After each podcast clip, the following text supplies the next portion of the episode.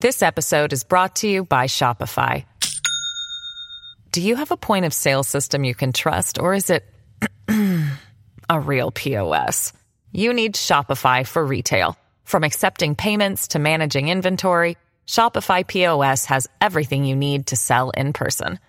Go to shopify.com slash system, all lowercase, to take your retail business to the next level today. That's shopify.com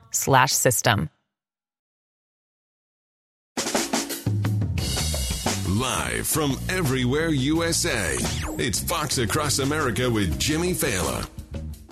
Here we go, here we go. Comedy alive from the greatest country in the world, broadcasting from the tippy top of the world famous Fox News headquarters in New York City. It is Fox Across America with Jimmy Failla, a man who has never been to the southern border. Two years into his tenure, neither has President Joe Biden, but yesterday, and now a few minutes ago today, he reiterated that he is headed down to the southern border next week. I don't remember that ever happening. But it did, and we have the clips, although don't get too excited when Biden was asked if he'd make a run to the border. He did think uh, they were referring uh, to Taco Bell, from what I was just told by my sources. Biden's lost his marbles. Oh, stop it. We'll get into the leader of the free world as well as the ongoing Republican quest to find a leader in the House of Representatives. What in the wide, wide world of sports is going on here? We'll explain. We'll explain what's responsible for the logjam in the House with a former member of the House. Jason Chaffetz is going to join us today. Uh, all of our scheduled House members who are supposed to be on today, you know, the Jim Jordans, the Byron Donalds, the Kat Cammack, uh, they're all back in the House trying to come up with some answers. So you won't hear from them today, but you'll hear from Chaffetz and you'll hear from Divan Dave Landau, fantastic comedian, one of my better pals in the business. And of course, we will hear from you if you are so inclined. 888 788 9910. You know the rules on this show. You can be a Republican, you could be a Democrat, you could be a Libertarian, you could be anything you want to be, okay? Be all that you can be. Remember those Army commercials? Be all that you can be. They used to run them after G.I. Joe, but they don't have, I don't think you can have G.I. Joe anymore. I think it's G.I. Josephine. I think they had to like degender it. What the hell is the world coming to? I don't know, but whatever you're coming to, whatever conclusion you have drawn, you can express it on this show freely. Be a Republican, be a Democrat, just don't be a. Hey, let's start really quick with some good news. We did receive word about an hour ago from the Buffalo Bills that Damar Hamlin's neurological function is fine, and he seems to be showing strong signs of recovery, so much so that a teammate tweeted that he was alert and awake and doing well. That is a huge win. Like I am beyond thrilled uh, to tell you, and if you have any empathy in your body, I know you are as well. If you watch those horrific images the other night, it was a lot to get through. Um, and you know, I was pretty open about the fact that we weren't going to try to turn this into some political commentary on football or maybe some you know vaccine people were like, well, it was the vac. We don't know any of that. Okay, so as I said Monday, we will only talk about Damar Hamlin in terms of what we know. Of course, that message was lost on the women at The View. The View was awful. The View did a whole thing yesterday that we'll get into later in the show with Dave Landau about banning football and, you know, white men and the patriarch and everything in between. But right now, while we are celebrating the neurological health of Damar Hamlin, uh, we are sad to report uh, that the President of the United States is not in fine mental health. If you like Biden so much, name three of his complete sentences. I don't know that we can, but I want to begin with a clip yesterday. So Biden is down in Kentucky hanging out with Mitch McConnell, and they're celebrating the passage of their bipartisan omnibus spending bill, which, by the way, That is so embarrassing. no one at a time when inflation is at a 40 year high, our national debt is at $33 trillion. No one should be celebrating the fact that we just printed and spent $1.7 trillion that we don't even have to our name. That is financial lunacy. It's also the status quo in Washington. It's one of the reasons the congressional holdouts in the House don't trust the establishment to do the right thing if they go along and confirm Kevin McCarthy. They've seen no signs that the establishment will represent the will of the people. Now, Joe Biden was out there yesterday, not only representing the will of the people, but uh, he was representing a, what he called an old saying, which I got to be honest, I had never heard before until he said it. Biden does this all the time. The problem is not that he speaks in gibberish. Okay? The problem is that oftentimes there's a buildup before the gibberish, meaning he gets big and emotional, and you all know what I'm about to say now. So you tune in like this gonna be good, and then this happens. We hold these truths to be self-evident. All men and women created by go. You know the you know the thing. I mean, dude. Do you speak uh, any English? we hold these truths. All men and women cry, by go. You you know the thing. We have a president that is clearly not all there. That's part of the problem. So yesterday, he's speaking in front of a bridge in Kentucky. And if you look closely in the background of the bridge, you can see the sign language interpreter jumping off of it because he can't believe he has to try to make signs for this nonsense. I mean, really, total mess, okay? And I've said this before. I feel bad for sign language interpreters because Biden makes them look like they're bad at their job. Because if you're following along in the audience and you see the signs and, oh, here comes a saying we all know, we used to use it in my old neighborhood, everybody's signing back with the same level of anticipation that you're listening with. They're saying, oh, well, this ought to be good. The old saying from the neighborhood. We know this one. And then this happens. It is clip 27. I've traveled over 140 countries around the world. As I was, I'll paraphrase the phrase of my own neighborhood. The rest of the countries, the world's not a patch on our genes. If we do what we want to do, we need to do. I mean, man, the rest of the world. Let me give you the verbatim. I've traveled over 140 countries around the world. I was the paraphrase, the phrase in my old neighborhood. The rest of the countries, the world, is not a patch on our genes if we do what we want to do, what we need to do. This man needs a retirement home and a warm bowl of soup. Listen, man, we laugh about it. We're like, oh, the elevator doesn't go all the way to the top floor. We have fun. It's a coping mechanism, it's what we do. The media might pretend it's all fine and great and dandy and he's sharp as a tack. But you know who's not pretending this is okay? Our enemies. That's true. That is true. One of the reasons you see people like Putin emboldened on the world stage, you see, uh, you know, Kim Jong Un lobbing missiles over Japan. You, you see China surrounding Taiwan, is because they don't believe there is a cognitive functioning voice in the Oval Office right now. They believe that they're just a patch on America's genes, whatever the hell that happens to mean. Biden is such a disaster. He really is. And nobody believes he's in charge. And about a week ago, if you remember, we were yelling and screaming. It's probably two weeks now because Biden was asked in the last week of December if you were going to go down to the southern border. And what did he say at the time? Said, No, come on, we got more important things to do than go to the border. Oh, really? At a time when, you know, Five million people have crossed since he got into office at a time when the fentanyl has become the number one cause of adult death in this country. At a time when 30% of the women who cross our border illegally get sexually assaulted. So you're talking about, you know, literally over a million sexual assaults. And since the guy got into office, there are more important things to do than look into stuff like that, folks. Clown stuff by Joe Biden. But why did he say it?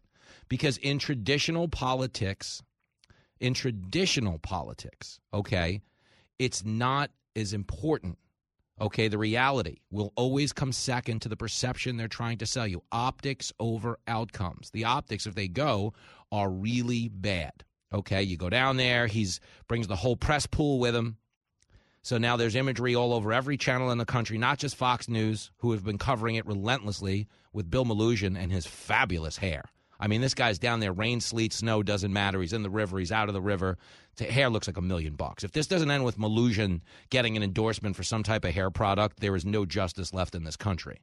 But the point is, we have been covering it. Why? Because we're trying to highlight a humanitarian crisis. We're trying to highlight these fentanyl overdose deaths. We're trying to highlight the depleted morale amongst our border agents who have testified before Congress to losing operational control of three sectors of our border. This is the front door of our house. Our Border Patrol flat out saying they have so much paperwork and human resources to do that they can't actually focus on securing the border. Here is Biden. Here's the clip he had given us in, in mid December. It was actually December 6th. I want to be accurate, uh, talking about better things to do than go to the border. This is clip two. Why go to a border state and not visit the border? Because there's a more important thing going on. They're going to invest billions of dollars in a new enterprise.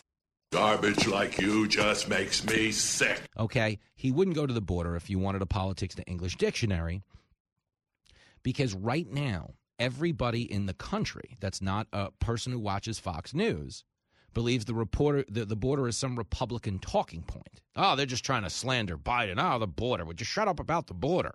What about January 6th?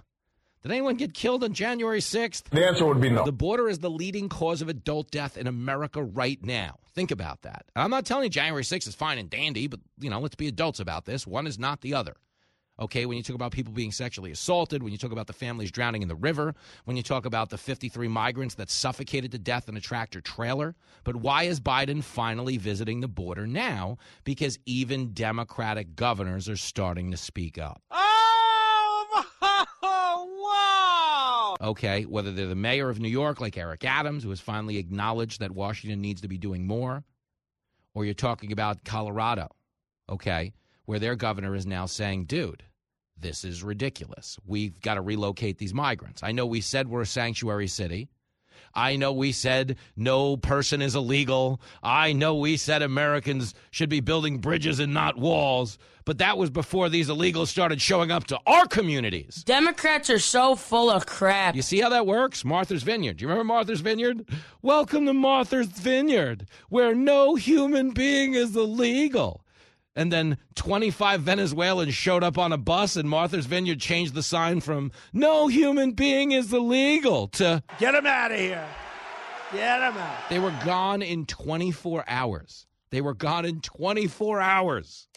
And why? Why did we find ourselves in this position to begin with?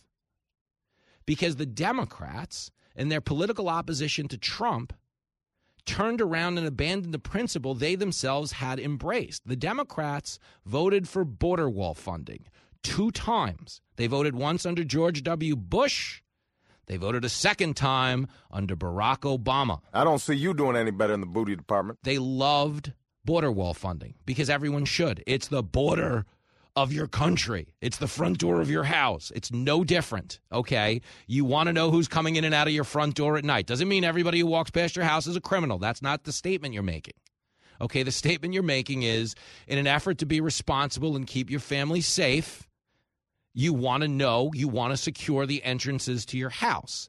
But they started running a narrative in the press when Trump said build a wall that securing the border never happened anywhere else in the world, and it was racist to even think about doing so. It was made up by these sick people. Seriously. Oh no, what do you mean? We should be building bridges, not wall. What do you we first of all, we shouldn't be building bridges because under this administration everybody be jumping off them with the inflation, the crime and everything else.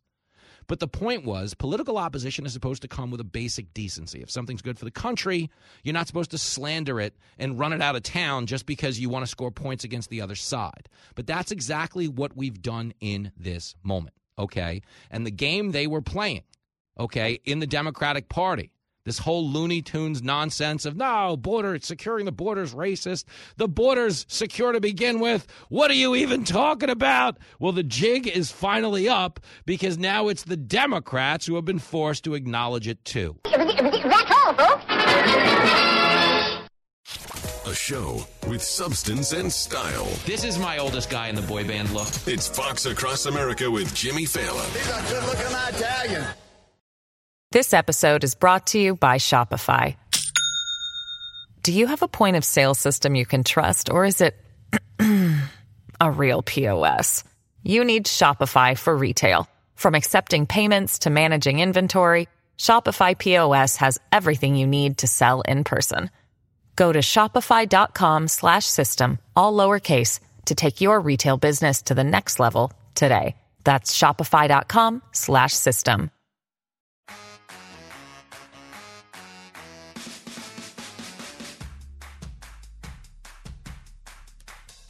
It is Fox Across America with Jimmy Failla. This show heading back out onto the road in February. I'm in town doing a lot of TV in January, uh, but in February you'll see me at the Carson Nugget. Saturday night, February the 4th, out in Carson, Nevada. On February 17th and 18th, I will be at Fat Cats Comedy Club up in Utica. If you're listening on WIBX, get my man Davey, get him down to the Comedy Club. March the 3rd, I will be at the Federal Way Performing Arts and Events Center in Seattle, Washington. Come for the comedy, stay for the Antifa riot. And then uh, March the 4th, I'm at the Crest Theater in Sacramento, California. And then in April, we're back out on the road. April 7th, I'm at the Tower Theater in Bend, Oregon. April 8th, we will be at the Egyptian Theater in Boise, Idaho. And then April 21st and 22nd, gas up the Camaro, tease up the bangs, Tina. We're going to New Jersey. We will be at Bananas in Bergen, New Jersey, uh, April the 21st and 22nd. And uh, you'll never feel better about your own drinking than when you go to the Bananas Comedy Club in Jersey and meet some of my Fox News friends who will definitely be at that show.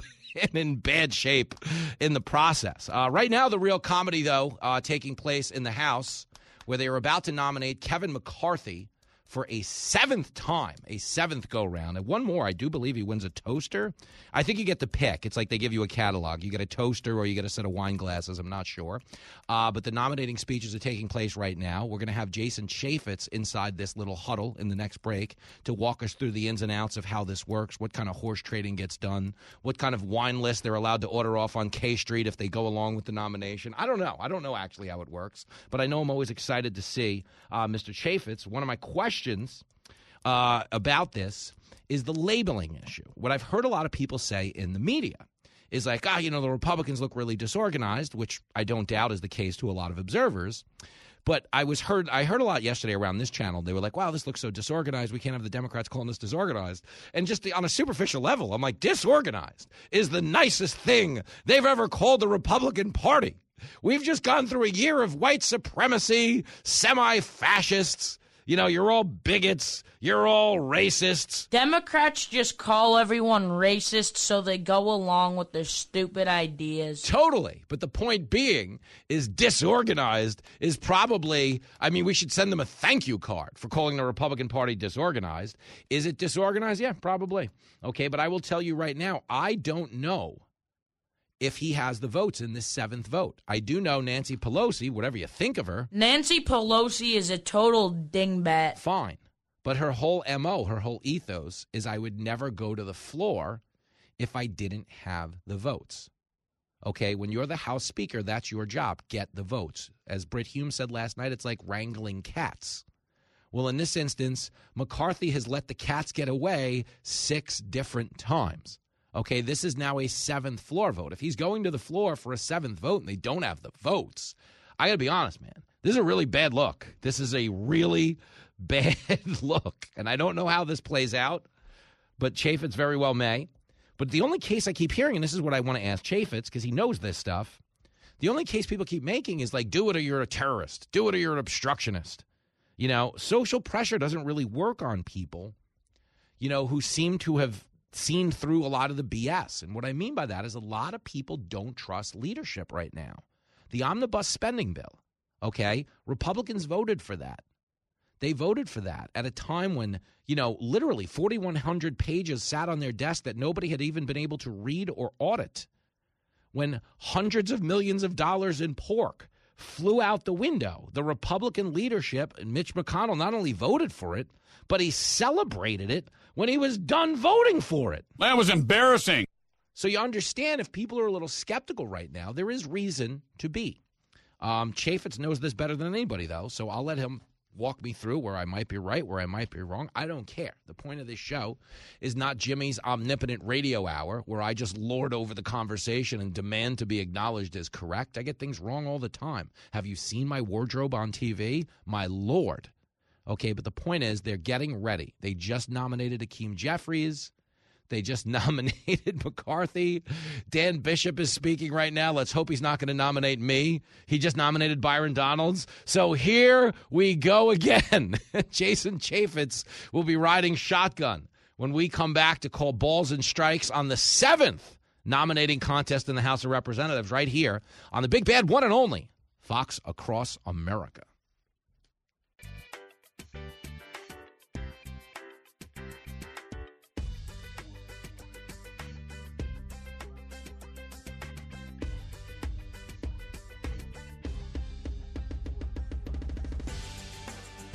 It's the morning show that uh overslept. Fox Across America with Jimmy Failla. Oh, you bet it is. And if the band sounds fired up, it's because they are. Fox Across America with Jimmy Failla. Ushering in some high price talent now. Uh, red carpet has been rolled out. Staff has been advised no eye contact is permitted for the next 10 minutes with the Well, and you booth. you're busting out the the, fine shirt. The shirt. Uh, host of the Last J- time I was here, you wore Oh, we'll that get into. Well, shirt. listen, let's defund the fashion police for one minute, and we'll get into this. He is the the host of the Jason in the House podcast, former superstar congressman turned Fox News contributor. Jason Chaffetz is here, and he's hitting me hard for wearing my red shirt again. Oh no, I've I'm only worn this twice. The, the thing is, the shirt comes with Oh, there's some boots. No, things are happening. Comes with the boots. Things are happening. I gussy it up for the Fox Nation crowd. What I, I don't usually get the Western treatment when I come to New York, and you roll it out. I I'm do the right thing. It's like the Olive Garden when you're here. Yeah, your I feel more at home. Yeah, I want you to I feel mean, at the home. Intermountain West. We are the Rocky Mountains. Thank you know. you. Mm-hmm. Don't when you think of Rocky Mountains, you don't think of Utah, but you should No, it's the right because thing to do. it happens to be the the western side of it. Uh huh. No, I'm very pro Rocky Mountain, but what I'm getting right now, Chaffetz, and the in the condition I'm in, is this is partly a Western look. A- Condition you're in? yeah. Well, you Oh, know. I thought you were saying you were conditioned. I, no, I was questioning the my, co- my conditioning. well, my shirt it half looks Western. I also look like a figure skater who let himself go. Because this is something you'd see on like a 105 pound figure skater that it's gets like hoisted took at the end of the two routine. figure skating outfits and fused them together and make one nice big failure version. I am Siegfried and Wah. I am both of them, not one and the other. What was that movie? What was that movie about the Blades of Glory? Yes. Yes, the figure skaters. A great That one. Ferrell. oh, oh my gosh! fantastic one. So Yes. that's me. I'm kind Blades of, of Glory. I'm a, I'm a figure skater who got a little carried away during the lockdowns. Got a little, you know, a little too much time on the couch. We're not landing double Lutzes anymore. We're doing double cheeseburgers. That's the problem. There's no triple Salchow. Maybe a triple double at Fred's Deli. But stick with me, Chaffetz. We got a vote going on in the House. Uh, this is the seventh go round. Now, I want to ask you this because you've been a part of this process and you know it better than I do. Okay. Um, there's obviously a lot of pressure on the holdouts. I just want a horse sense reaction here. Do you get the feeling that nothing would get them to go along to McCarthy because it's personal, or are there genuine concessions they're holding out for? What's your gut? Um, it, it, it, you- can't lump all twenty into it. Okay, that's Um, fair. And, Fair, and- fair, and fair. so I think for some of them, it is so personal, Mm-hmm. and they don't trust them. There's distrust on both sides, going both directions. Mm-hmm. That's where I don't know that McCarthy can ultimately get to the finish line because I think there may be more of those people. When your margin's only four, yeah. um, you know, can you peel off four, five, ten of them? Yes, Uh-huh. but you're still shy of what you need to get to. All right, so I want to expand on that because I do think, to, to a point you mentioned, that there could be more people that feel this way. Right now, they have cover. You know, they can keep voting to confirm him Yes. and look like they're not against this and they weren't part of the disruption because they have the disruptions do, disruptors doing the heavy lifting for them. But are you saying if he comes down, if it, for whatever reason they withdrew the bid, you might see an avalanche to the other guy? Yes, and I think look, ultimately you have to get to 218. Yep. That's the way their founders set it up. You Mhm. know, the, the the members didn't set up those rules; our founders did. Uh-huh. So I, it, it, you have to get to a consensus person. My sense of it is, this is sort of a Republican's view of it. Uh-huh. Sometimes it goes to the person who really doesn't want it, doesn't Yeah. even ask for it. Yeah. That's how That Paul happened to Ryan Paul. That got happened to there. Paul Ryan, yeah. yeah, and it, there's something appealing to the group that you know. And Mm-hmm. you look at the chaos and look at the margin, look at everything. It's, who does want to do this? I mean, come on. it's a rough gig. Jason Chaffetz is in the house, uh, which is uh, odd- oddly enough very similar to the title of your award-winning podcast. Uh, Yes. a podcast that will book anybody. I've been on it. You Yeah. didn't make me wear the red shirt though. We can come back. There was no. hey, I would love to. Come on, Chaffetz. I'm a fan, uh, and you know that. So this is the other question I was going to ask you. Then, knowing what we know about the process and where we are in, in the process at this point, because he's going through a seventh vote. There's four other votes right now, so he's very close to basically coming out of this without it an eighth time or a seventh time. Um, at some point, you know, if you're going to the floor without the votes. I don't understand what they what they're hoping is going to change. That's what I just wanted to ask well, you. it, it, so the Republicans don't control the vote. The, Yeah. the person in charge is the clerk. Yeah. There are no official members Okay, of Congress. So it's not their decision. That's it's true, not no their decision. No, nobody's sworn in. So the Kevin McCarthy. Look, they're up to six now that have voted against us, so it is going Oh. to fail Dang it. again. This is nuts. Um, and the question is, will it be twenty or twenty-one, or or get worse or bit better? But it is the clerk and the clerk alone that gets to make these decisions about calling these votes. Wow, that's fascinating stuff. So let me ask you this: um, on any level, are you enjoying the fact that it's gone through the ringer the way it has? I know it hasn't happened in a hundred years. Um, I'm kind of getting a kick out of it because I do believe it was drawn up to uh, entitle us to rigorous debate. I don't know that anyone in Washington is. You know a lot more people in Washington than I do. Is anyone enjoying this, or are they like, "This is nuts" and we look bad? Uh, it, here, I have advocated for years Uh-huh. that the process by which you select your nominee to become the speaker has been broken. Oh, good. There's no transparency to it whatsoever. Uh-huh. Think about it. They're second in line to the presidency. They're the Speaker of the House of Representatives. They, they hold one of the most important. Why Kevin McCarthy? Yeah.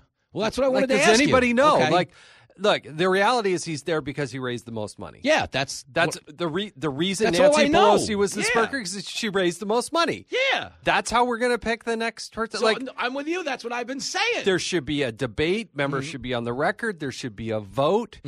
Now, I have also said, look, I would have voted against Kevin McCarthy in the conference meeting. Uh-huh. Conf- you would think that those who wanted to run for speaker Mm-hmm. Would put their names up and there'd be a debate. You would be wrong. Yeah. You there is like a conference question and answer of which a few members show up. Okay. Less than a week after the election, they get together and they vote. Wow. Now, Kevin got the majority of the majority, Mm-hmm. but he got like 180, 190 something votes. Okay. But not the requisite 218. And they thought that, hey, people would cave to, at that point. Yep. I, I wouldn't characterize it as caving. I would have fought against it. I would have said, hey, no, I want somebody else. You've been f- in leadership for 14 years. Yeah. Things have not gotten better. You No. had your chance. You can't listen. I'm with Amen to Jason Chaffetz. I didn't know how this was going to go because I have been screaming that this shouldn't be the guy. I mean, in all honesty, and if it is the guy, this shouldn't be the process for anointing him as the guy. Well, okay, so but here's the point though. Mm-hmm. When you have that discussion, vigorous discussion in the conference, which they really didn't ever have. Yeah. Okay. Mm-hmm. I would have then said, "All right, I lost." yeah. Kevin got the majority of the majority, and not a plurality. He Yeah. got the majority of the majority. It's the so-called. So this could have rule. played out in private. It could have, Uh-huh. and then I would have said, "Hey, look, I lost," Uh-huh. and I compared it to where I was at with Donald Trump. I originally supported Marco Rubio. Uh-huh. So did Trey Gowdy. So did Yeah. Tim Scott. So did Mike Pompeo. Think about that. Yeah. And then, but you know what? Marco lost. And so Mm-hmm. we got behind the nominee and we voted for him. He ended up being, a, in my opinion, a great president. But I wasn't on his team No, he was to con- get him elected. But Yeah. I did vote for him. And I said publicly I was going to vote for Mm-hmm. him before the vote. But, you know, at some point you got to hash that out. But it is a team sport, Yeah. too. Uh-huh. You know, you get elected, you report to your constituents. But being in the House is a team sport. I know it's fascinating stuff. Jason Chaffetz is in studio. The one thing I've laughed at is I've heard a lot of pundits make the case on TV that, you know, the Republicans got to wrap this up because the Democrats are calling us disorganized. And I'm like, that is the nicest thing they've ever said about us. I'm like, so we get a week off from being called white supremacist and fascist and Hitler youth and anything in between. I'm like, who doesn't want a month of disorganized? This is a, we should send them a Hallmark card. Gosh, for the two years of the Democrats, are you kidding me? That, that, that that's that's that's embarrassing in itself. I know. Thank you. And I, you know, I made this point on Twitter yesterday. It is not embarrassing to take two days or five days to pick a speaker. What's happening to the country right now is embarrassing. The border's embarrassing. Okay, the spending is embarrassing. Inflation's embarrassing. The end of the Afghan troop withdrawal was embarrassing. Okay, I would talk to that with a lot more, you know, purpose than this because I, I, you know, I think outside of politics and people who analyze it on TV for a living, I don't think this story has a life a day beyond we select a speaker. Totally agree. Thank. All right. Two weeks after, do you think anybody's going to look at No. their review? Those guys took six days. All right, so then tell me this because that's another part of the case is they keep saying, "Well, we got to wrap this up because we got these investigations." What is the difference if they start on Friday or they start on Monday? well, I will tell you one right, of the give me- Mm-hmm. ramifications is we're about two months behind. Okay. The, the the problem is when they the benefit of picking the speaker or who the nominee is and being united the week after the election is Then you go select your chairman. Uh-huh. Then you go select the members that'll be on those committees. Okay. Then the members are able to hire the staff. And then when you get to January, the first week of January, you're up and ready to go. Wow. None of that has happened. Well, nobody's even on LinkedIn yet. You're telling me. Yes, nobody's. The best way to say it. And so they got to go through all that process. then they can issue the paperwork. then they can do the subpoenas. So all of you aspiring staffers have at least another week to scrub your social media. Just uh, Jason Chaffetz giving you an APB. Get those uh, 12 foot uh, liquor shots from Cancun in the grill off the profile. That that drink with two straws in it that looks like a roller coaster. Real talk. Uh, so, just tell it like it is. But no, I find I, I really appreciate your honesty and your candor because I've been watching everybody, everyone's attempt to cover this. And I see two different takes on it. I've found myself in kind of the Tucker camp of I find this enjoyable, first of all, because I don't think anyone in leadership should just be handed leadership. yeah, Uh, it's an I- open seat. Yes, and I yeah, that's what I mean. It's an open seat, as you said. We're basically giving this gig away to the person who sold the most interests in the country. Yeah. And I remember this. I remember when you were a congressman and you had transitioned to media, and you had said one of the reasons you Hey, left can we is you. come up with a different word? I know. I'm sorry. Yeah. I remember when you were working for Epstein. You're like much better, much more respected, way better. Kidding. Uh, but but I know I remember you telling me that a lot of the job is just a perpetual fundraising exercise, and if that is the case. You know, then we're really not operating with the people's interest in mind. So I, on some level, have to admire these holdouts. As you said, I can't group them all into the same intellectual class. But one of the things I heard Chip Roy saying, and I want you to see if you could speak to this, is you know a lot of what he was asking for were rules changes, and the fact that there was a rules committee dictating what did and didn't happen when it came to the passage of bill and debates and stuff like that, that they really didn't have a lot of control over under the current setup. Um, is that a valid critique by him, and is it something that could be addressed on the back end? Does it have to be addressed now? Yes, Okay. I, I do. It, there's the rules package, Uh-huh. and then there's the rules committee. 2 totally separate things. Okay. The rules package is roughly 55 pages of how the House will operate. Okay. Um, how many days will you have to review a bill? Those types of things. When a bill is moving through the process, the ultimate stop is the Rules Committee. They set the rules by which the House will debate. Usually, they waive the rules that are part part of the Yeah. standing rules, and they come up with new rules. That's crazy. That's where the rub is, and that determines how many amendments are, how long you get to speak, Uh-huh. um, how many amendments will be made in order, which amendments will be made in order, and so you know you gotta you gotta, st- and it's a very small committee. I think there's six and five, Mm-hmm. 6 in the majority, and so if you if the rules committee is prestigious Yeah. because you hold all the cards, and then you control the floor time. Wow, that is unbelievable. I didn't. You see that, and so so I think there are some valid critiques in that. Then, Yes. and like I I admire that because there's so much pressure in this day and age. You know, go, go along to get along. Uh, that on some level, I just I I find this refreshing. I don't mind watching people squirm. Like when I hear we haven't done this in a hundred years, that doesn't make me think this is bad. That makes me think the last hundred years were bad. I mean, in that we didn't properly but- vet leadership positions. Well, yeah. So here's the thing: you only took one member to what's called vacate the chair. That is, Mhm. have another vote on speaker. Nobody really invoked it, Yeah. and so then all of a Mark Meadows decided to threaten to invoke it on Boehner. Uh-huh. So Boehner said, "Look, I'll probably lose that vote." So he said, agreed to step down, and that's how we went through this process and ended up with Paul Ryan. Nancy Pelosi saw that and said, "I'm not going through that," and so she changed the rule where you had to have like fifty percent, Uh-huh. and the only one that could call it had to be from leadership, an impossible threshold. Yeah. And now these people have come back and said, "No, no, you got to be able to vacate the chair." I think they gave up too much. Kevin McCarthy did. Uh huh. And still might not get what he wants. Well, I don't understand why you agree to five people to vacate the chair, but Mm-hmm. you don't. Bring, that doesn't bring you any votes. Why would you agree to that? Don't agree to anything until you get to the point with, well, are you going to be a yes? Should should McCarthy have back channeled a consulting deal where he hired Pelosi for tips on how to get through this? because for all we say about her, yeah, I know they You I know, they the hate two. Rams that are crashing their. I know, but she was good at this. She was good at wrangling her party, was she Oh not? well, the the reason she did is she raised the most amount of money in the history of the United States Congress, bar none. Uh-huh. She has raised more money, Uh-huh. and that's where she would do. She'd sit you down and she would say, I'm going to lock up your all of your fundraising. You're not going to go anywhere. You're going to raise any money anywhere. Wow. And that's, That's how hot, she got them all in line for votes.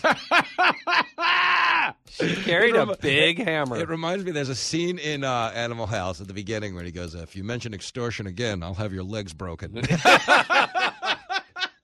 Pelosi, the heavy, but she got it done. Yes. I'm telling you, McCarthy, text Pelosi. She's retired. She's got time. Uh, Chaffetz, this was fantastic, man. I love being on fun, and I really, I cannot tell you how much I appreciate you dressing up each time.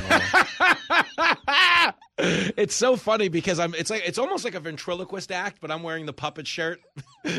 this looks like the Howdy Doody. you telling me you got a hand up your? I'd say, listen, don't yuck my yum, okay? we all got our own thing. The great Jason Chaffetz. We're back after this. The show that's not afraid to hit the road. The stars at night are big and bright. This is Fox Across America with Jimmy Failla.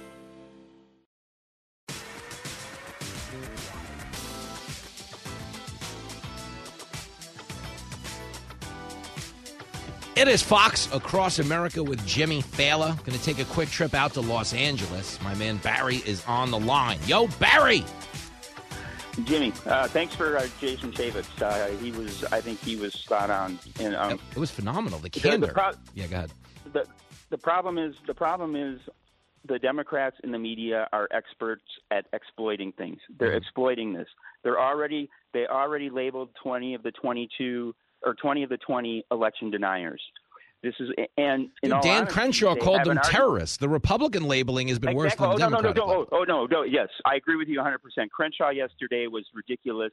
He he was worse than anybody. I hmm. agree. However, they need they don't understand that they will this will hurt them in the long run. Hmm. Again, they're losing 20 to 200. Hmm. That's all you're going to hear a year from now come election But you're time. not because they're not going to talk about it when the election. Barry, conser- Barry, I promise, and I'm not. I'm respectfully just. I want to say this: no one is voting in two years in the 2024 election based on how long it took the Republicans to pick a speaker. They're going to be voting on the conditions in the country. No one votes on this. Jimmy- Every, everyone's Jimmy- a prisoner of the moment in the modern era of politics because of social media. These stories become so omnipotent that they're the only thing that matters till they don't matter. And this story won't matter a day beyond the selection of the speaker. I disagree because they- they've exploited January 6th. They're going to do again. January trying to- 6th, though, was like an attack at the Capitol. It's a different thing, okay? This is just Yeah, voting to confirm a speaker. We've had contentious speaker debates, not like this, but no one votes on that. Listen, when, January when, when 6th was Reagan said, when. Reagan said, ask yourself this question, are you better off now than you were four years ago? He didn't say, are you better off now than before it took the Republicans five days to pick a speaker? I'm just telling you, I respectfully disagree, but I do love you, and I'm not cutting you off. I'm getting cut off because it's the end of the hour. Call back anytime. This one's over. We're back in the next hour. Live from everywhere USA, it's Fox Across America with Jimmy Failla. Oh, girl. Here we go. Here we go. Lacing them up for another big hour of Fox Across America that could very well include another big vote in the House of Representatives because Kevin McCarthy has just failed in his seventh attempt to become Speaker. I mean, how many times does this go on? The current vote as we speak McCarthy 159, Hakeem Jeffries 172. The other now has 18 votes, including one for Donald Trump to be Speaker of the House. What the hell did you just say? Matt Gaetz going rogue and voting for the man from Mar-a-Lago, who technically could be the Speaker of the House. That's the way this thing works. It does not have to be a member of Congress, nor should it be someone who has simply raised the most money from outside lobbyists. Okay, understand, as Jason Chaffetz very candidly said in the last hour, Jason Chaffetz was a member of Congress. Jason Chaffetz has voted for House speakers in the past. Jason Chaffetz is intimately familiar with how the process works. The thing they keep telling you over and over and over again is, oh, this is embarrassing because it hasn't happened once in the last hundred years that they took this many votes. That is a fact check false. No, what's embarrassing is that in the last hundred years, we haven't subjected the person in the leadership position to the level of debate and scrutiny that we are now. In the past hundred years, every year since 1923, the House Speaker position has gone to the person who has raised the most money. He knows what he's talking about. Kevin McCarthy is not the nominee because people think he's like a savvy deal maker. He's not the nominee because they like his vision for the country. Kevin McCarthy is the nominee simply because outside interests that are trying to influence the way our leaders vote gave him more money than anybody else. Correct the mundo. Okay, that's really not the qualification. That that's not where the bar should be. Okay, the bar should not be who can get the biggest bar tab down on K Street when the lobbyists take everybody to Cafe Milano and they have a $6,500 bottle of wine and tell our politicians what to do with our taxpayer dollars. So I, for one, love this. I think it's amazing. I don't care if it goes on for another week because here's a news flash. The story ends the second we choose a speaker. Everybody telling you, oh, this is going to come back to bite the Republicans. No, it's not.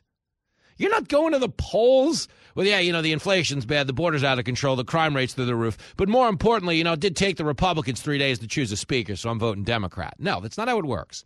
Ronald Reagan asked, Are you better now than you were four years ago? He didn't ask, Are you better now than you were before the Republicans took three days to choose a speaker? The story doesn't matter. Here's the problem with the age of social media and the media omnipotence in our lives now everyone is a prisoner of the moment. Everybody believes the way we feel today is the only way we're ever going to feel because you can't get on your phone, you can't get on your computer, you can't go to a urinal at a restaurant without seeing the news of the day in front of you. It's all the most important story in the world till we're never going to talk about it again. I think he's got a point. Folks, there are 300 missing people on a Malaysian airliner that's been gone now for like seven years. Has anyone brought that up to you in the last like five? The answer would be no. In the last three? The answer would be in no. In the last two? The answer would be no. It doesn't matter what the story is. Doesn't matter if it's life or death. Doesn't matter if it's House Speaker. The point is, our attention span is very finite because we live in a very aggressive, we have dialed it up to warp speed. And news stories do not stick around. They just don't. Okay, believe me, if they did, Biden wouldn't be president. We would have invoked the 25th Amendment. Okay, we've watched the guy talk to dead people. We've watched him shake hands with invisible people. I played you the clip earlier of him saying, you know, there's an old saying that America's a dog patch on the genes of other countries, is what we said in my neighborhood. And everybody was like, what the, what is going on here? This isn't good. Okay, but the point is no matter what the story, no matter how big, no matter how small, it's all we'll ever focus on, again, as far as we're concerned in the moment.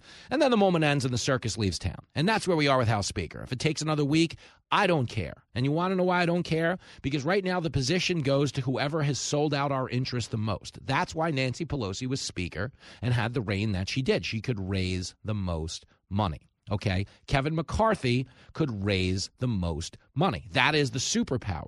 But does raising that money help you and me? The answer would be no. No, because the money's not coming from people who want to help you and me. The money's coming from people who want to help themselves. That's true. That is true.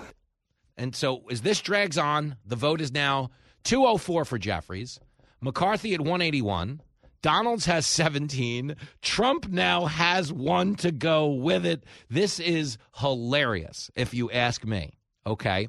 I uh, to be clear, they could make Trump the Speaker of the House. They can do it, they can do it right now.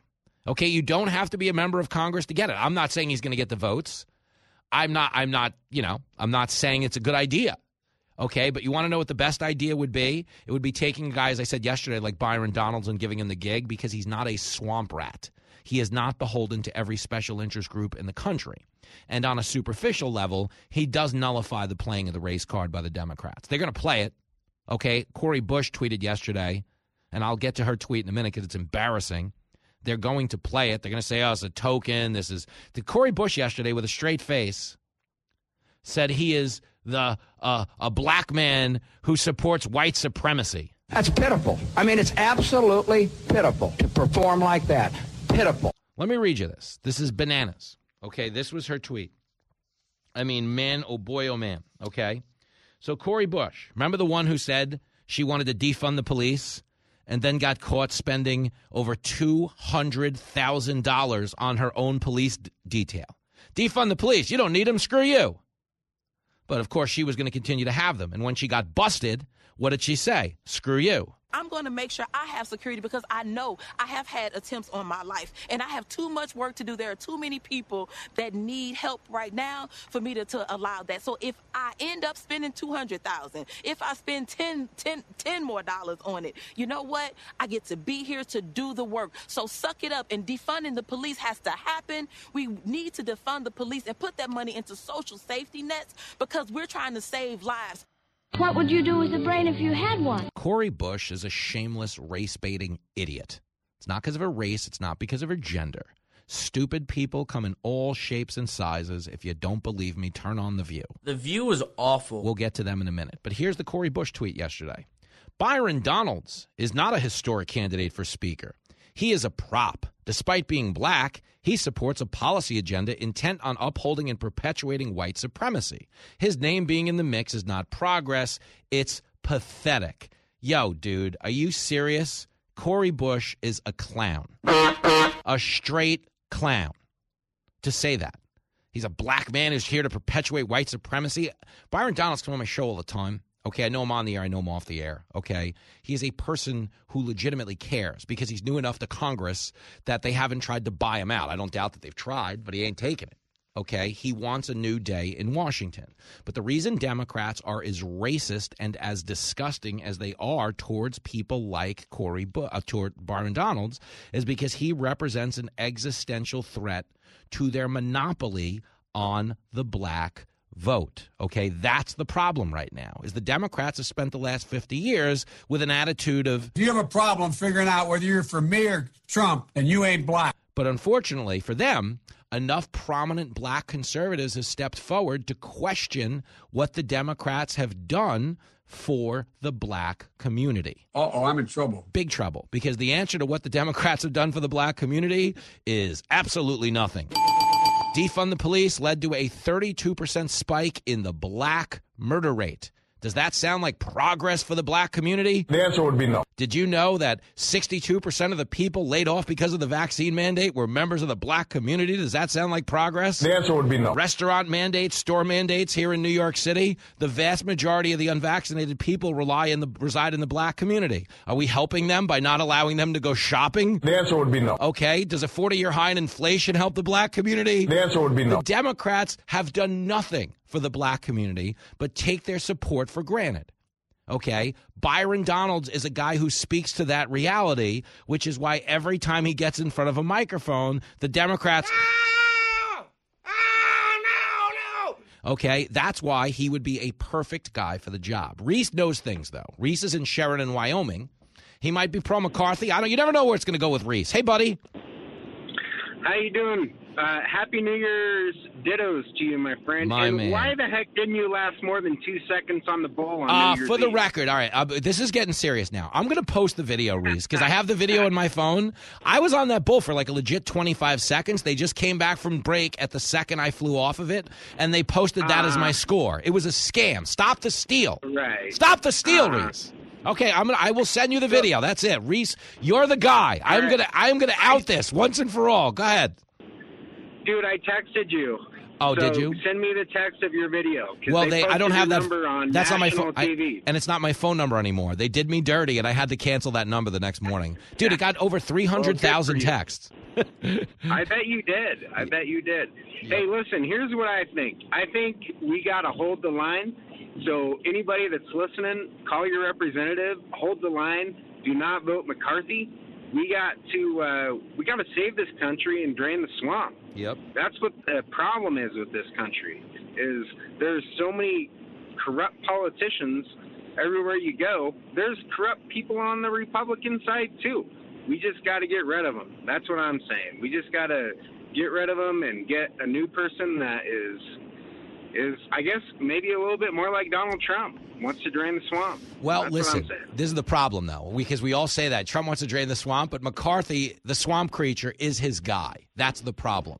As Matt Gaetz called him out for yesterday, he's like, "I love Trump, but Matt, but McCarthy is his worst HR decision in the history of his career," and it's true. The problem is, okay, he does want to drain the swamp.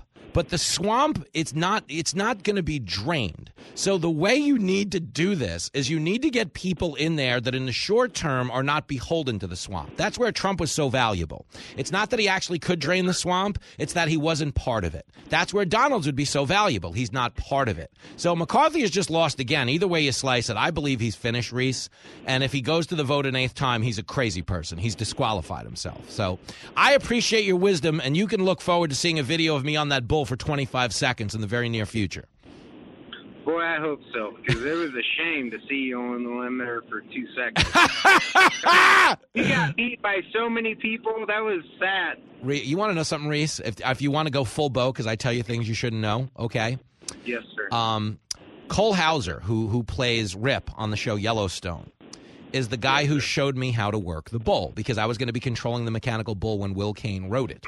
Okay, so after getting my little tutorial on how to work the bull, I got on it to ride myself, and I was watching the end of the Ohio State Georgia game on the cameraman's cell phone. I was watching it because Jenny's family's a bunch of big Buckeyes, and we were watching uh, the game at the very second they turned on the bull. Now, to my credit, I really did, and I have a video of this. I really did stay on the bull for like 25 seconds, but as they panned into it from commercial, I was flying off the bull. In theory, what you saw on TV was less than two seconds, but I have the actual proof. These are like the JFK files. I'm going to release them in 50 years, and everyone's going to be brought to justice, okay? Well, you know, Jimmy, you probably ought to just post that on your Facebook page just to, you know, settle the score. So All right, Re- listen, everyone can blame Reese for this, but it's coming. All right, good talk. I'm glad we could put the scandal in our rearview mirror once and for all. Happy New Year.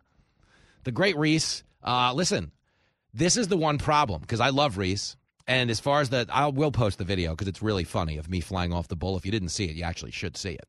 Um, but in truth, you're going to look at it and go, that wasn't two seconds. It was probably like 25 seconds. Uh, I did a better job that I'm getting credit for. I don't care. I mean, my job is there to entertain and be a comedian and make fun of myself, so I don't care. But uh, Reese sure does. And if you're in Wyoming, you're in Sheridan, Wyoming, you're listening on KROE or you know you're out there you know you do want your radio host to be able to ride a bull i mean they teach you that at like the age of two in wyoming so i understand where reese could be feeling a little let down uh, but no one is letting us down harder than kevin mccarthy right now and we're going to spend some more time on that after this on fox across america The show that leaves you without hope or change. I'm telling you, man, this stuff will poison your mind. This is Fox Across America with Jimmy Failla.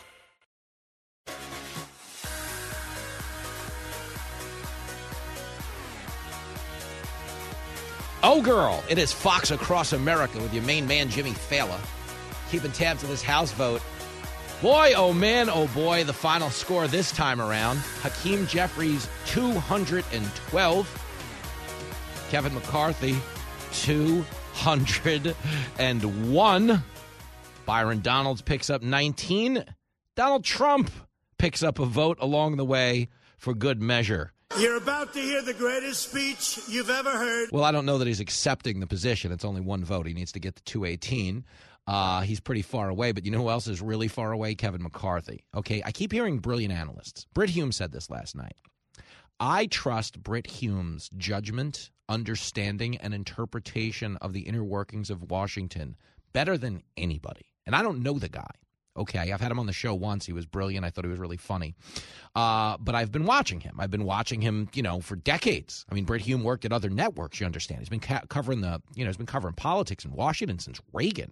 Okay, Brit Hume knows his stuff, and I form opinions of people based on their record. Like I watch him. Oh, he's right about that. Oh, he's smart about that. Oh, I never thought about it that way. Like Brit Hume, okay, really gets it.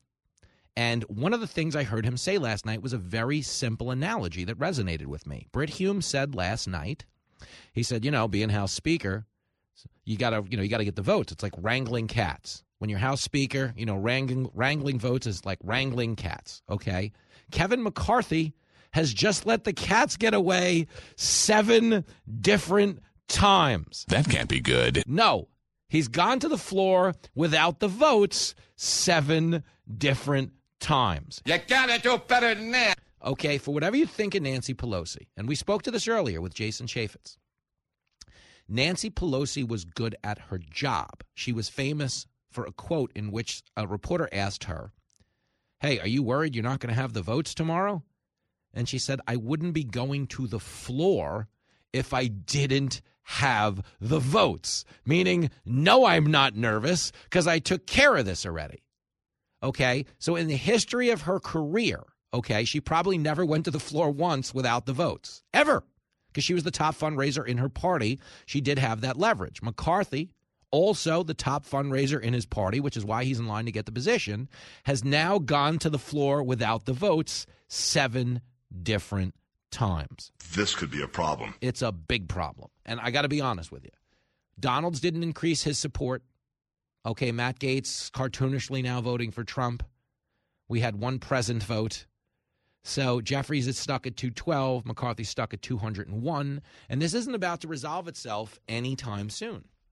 And the truth is, I think, you know, you can't group everybody the same, as Chaffetz said. Some of these people just flat out hate McCarthy and they do not trust him and they won't vote for him no matter what he concedes. That is true.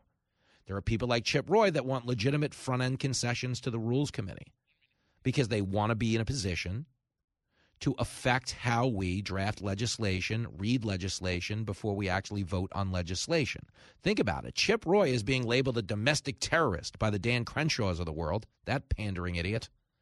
Why? Because Crenshaw wants the status quo, which is what? Whoever donates the most money gets to determine who the House Speaker is. House Speaker for the last hundred years has gone to the person that has raised the most money. Okay? Not the most support from you and me, okay, but the most money. And they were able to say to the people within their own party, hey, you got to make me House Speaker or I'm not giving you any cash for your campaign. At which point they were like, oh, please, Mr. Fundraiser, fine, here's my vote. There you go. Okay, but thankfully, we have some people out there that said, hey, you can take your money and you can shove it up. And I'm holding out. And that's why we are where we are. Personally, I think it's great.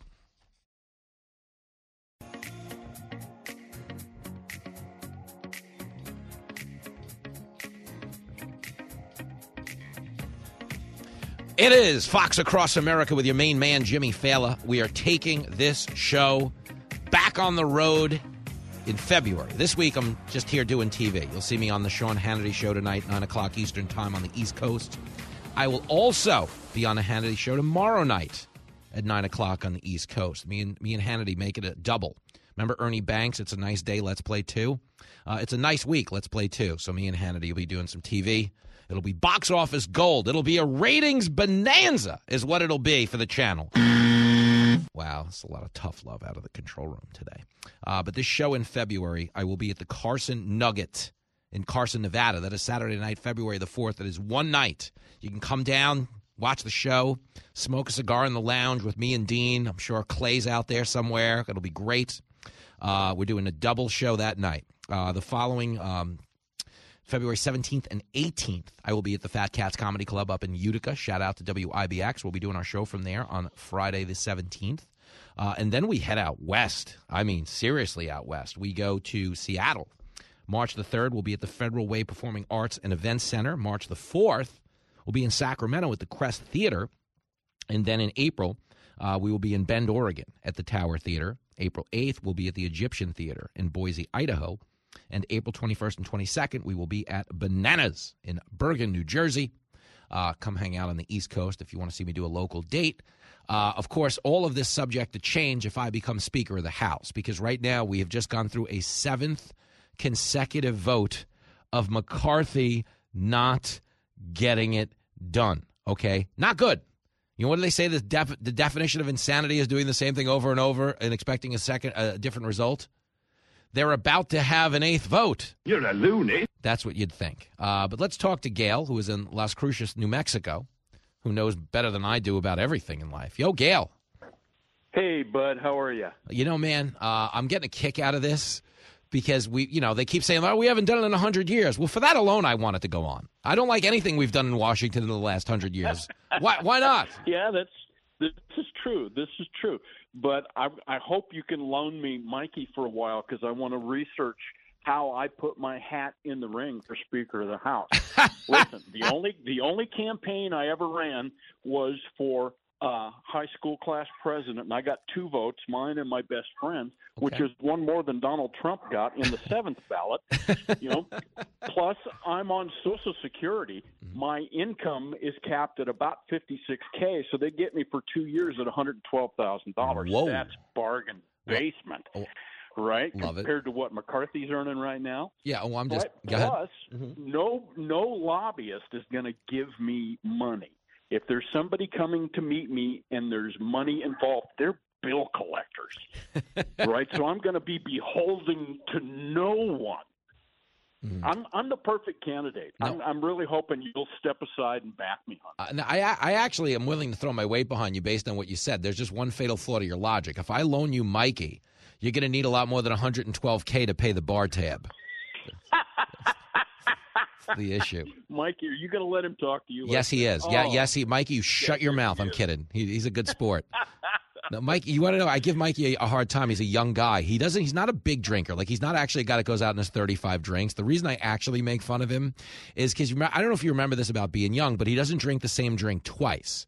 So Mikey will have like Ah. he'll have a glass of wine, then he'll have a beer, then he'll have like a mimosa, then he'll have like a fuzzy navel, then he'll have a shot of tequila.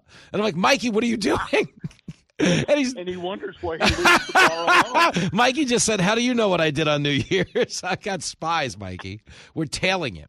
Uh, Gail, from what I've heard, you're the, you're in the lead. From what I heard, you are in the lead. I'm going to text Matt Gaetz and tell him to vote for you next time around. Let me know how it Okay, goes. bud. If you get the gig, I want to I want to I want to tour the Capitol. It'd be nice to be invited in. So you- we'll do Oh, it. that- See you, buddy. that'd be great. The great Gale. There he goes. Las Cruces, New Mexico says he should be the guy. Alex is local. He's in Brooklyn. I want to see what he says. Yo, Alex.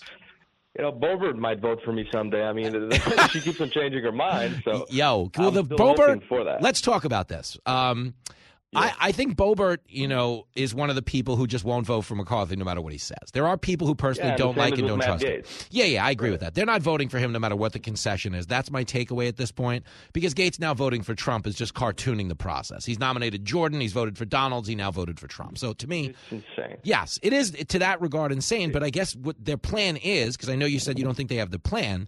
I actually do think they have a plan. I think the plan is What's to plan? block McCarthy. I think the plan is anybody but McCarthy. I think they know. Right. This is no, no, but look, I'm know- gonna I'm gonna give you. We have a lot of time, so I'm gonna give you a lot of time. I just want to submit Okay. this to the record.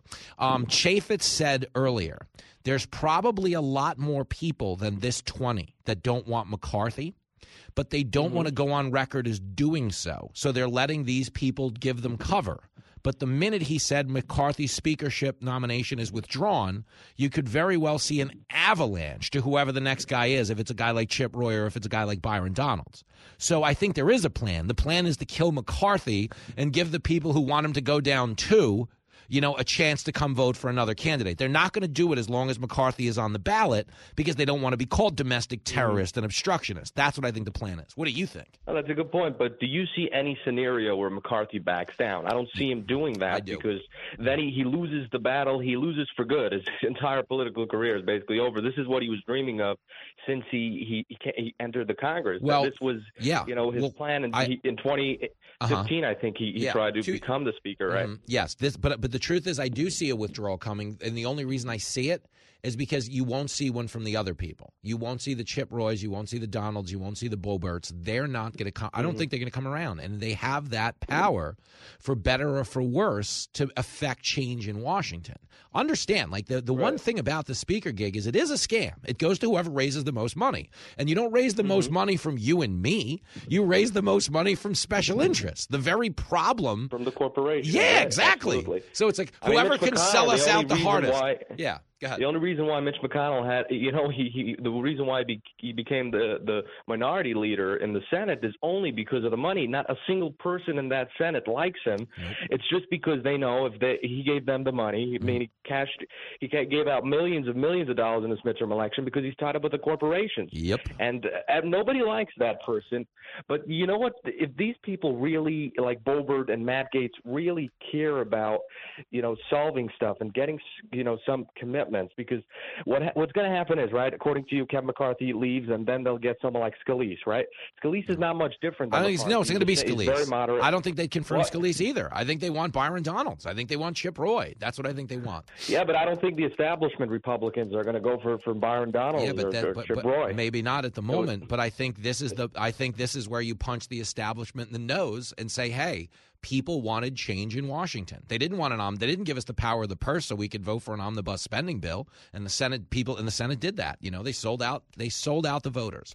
And I think but the Senate is not Kevin McCarthy. no, so I'm aware, but that, the- I the- insane. Well, I don't because this is the thing. McCarthy is part of that brain trust. He is part of the McConnell. He is part of the establishment leadership. That's the problem. So it's not on him that it happened, but it's th- the fact that it happened is why they don't trust him. That's basically what it is. Um, but I honestly, I think this is going to go on for a few more days. I don't think this is. A few uh, more days only. It looks I like a stalemate situation. Weird, weird. How do we finish this? It could. You know, establishment Republicans are not going to go for Matt Gaetz or for anyone that these 20 Republicans really want because No.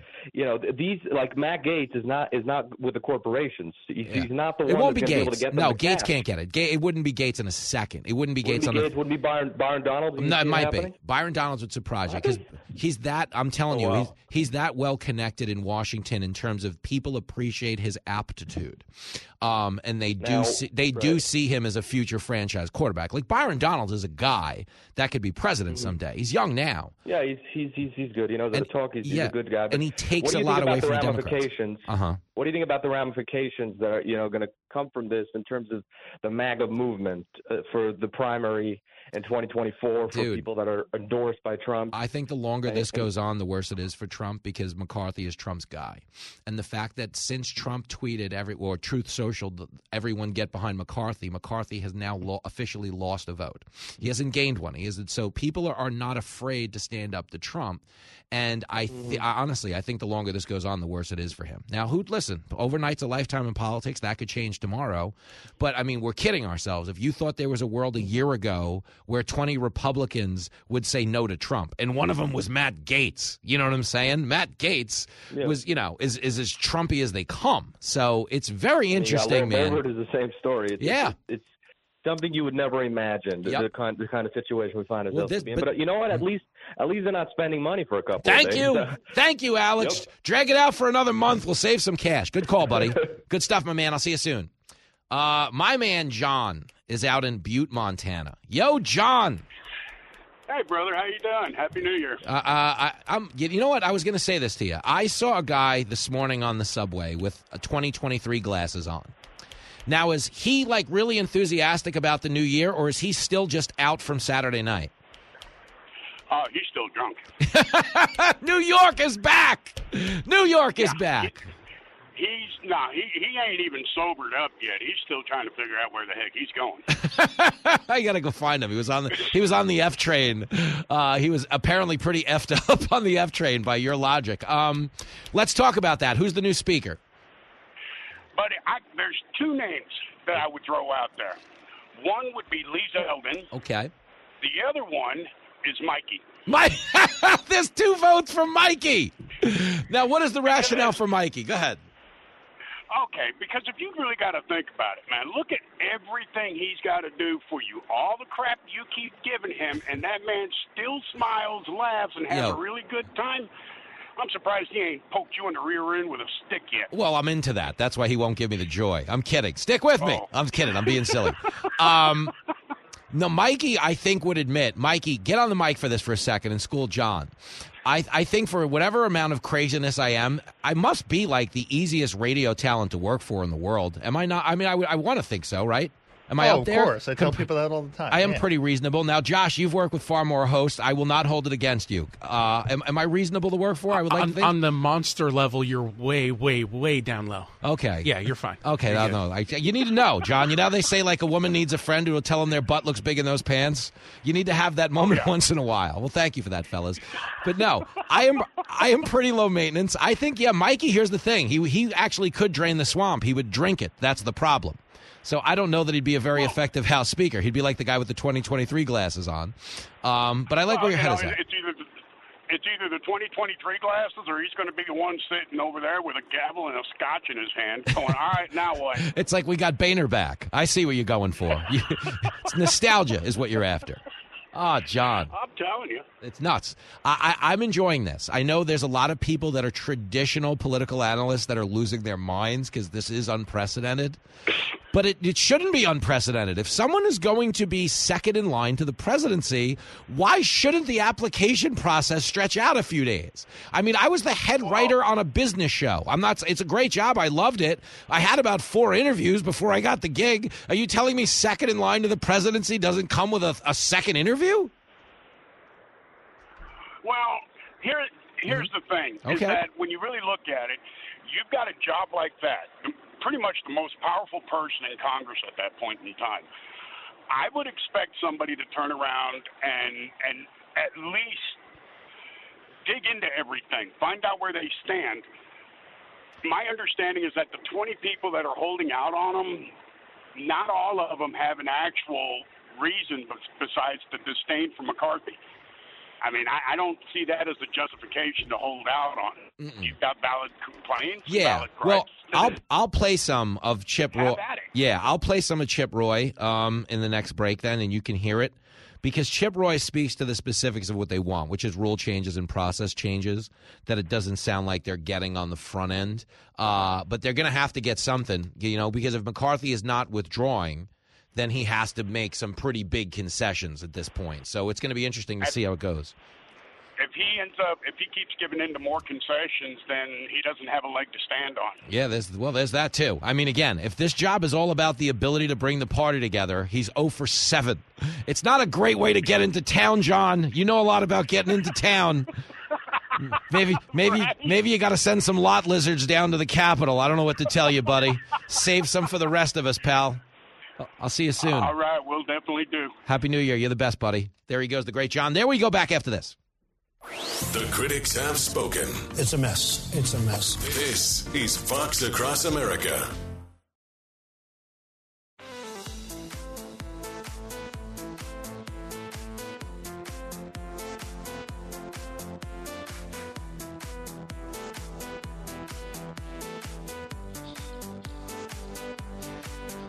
It is Fox Across America with Jimmy Failla. And the news is not all bad. Doctors are giving an update on Damar Hamlin of the Buffalo Bills. He is awake, he is alert, and he wanted to know if the Bills won the football game. That is amazing. It's a great teammate, it's a great guy, it's a great day. And I am so happy for him and his family. I am happy for the professional football world. I'm happy for professional football fans. And I'm happy for America. This was a good look for everybody who got involved and donated to his toy drive, pulled together and prayed for the guy, and refrained from trying to politicize the situation. You know, there were some people online that I was yelling at for trying to make this about the vaccine.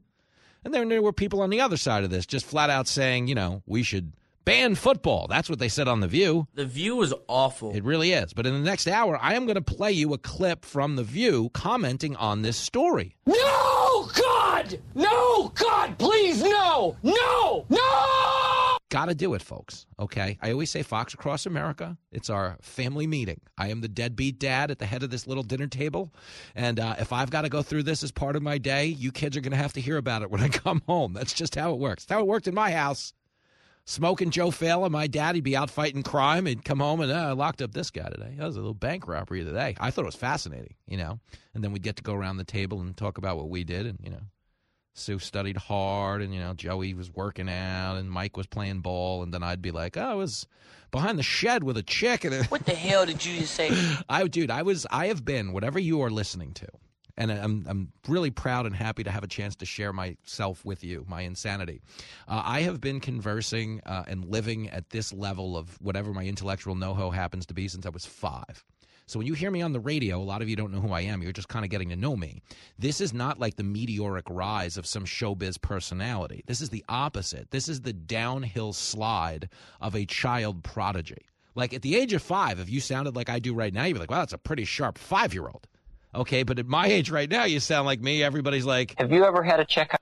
But the point is, we're having a good time. And no, I'm not having the checkup because I know immediately the way this. I know, I know how this ends. if you think Biden's worried about the 25th Amendment, whoa, they will have me out of here in no time. Uh, but I will be replaced in the next hour uh, by Diamond Dave Landau. I will continue to host the show, but he will be the ranking comedian as he's coming on as a guest to tell us about his new web series, Normal World, uh, plug a couple of stand up dates, and talk about the fact that a Virginia school district, uh, following in the footsteps of other school districts around the country, in eliminating their honors programs because they don't think it's equitable to salute the kids who are the high achievers because it might make, you know, the underachievers feel bad. Hey, how about instead of, I don't know, tearing down the smart kids, how about we, I don't know, maybe build up the dumb kids? I admire your honesty. Well, there's not a lot of it left in the world, but I'll continue to dish some of it out in the next hour with Diamond Dave Landau. Your calls, text, tweets, carrier pigeons,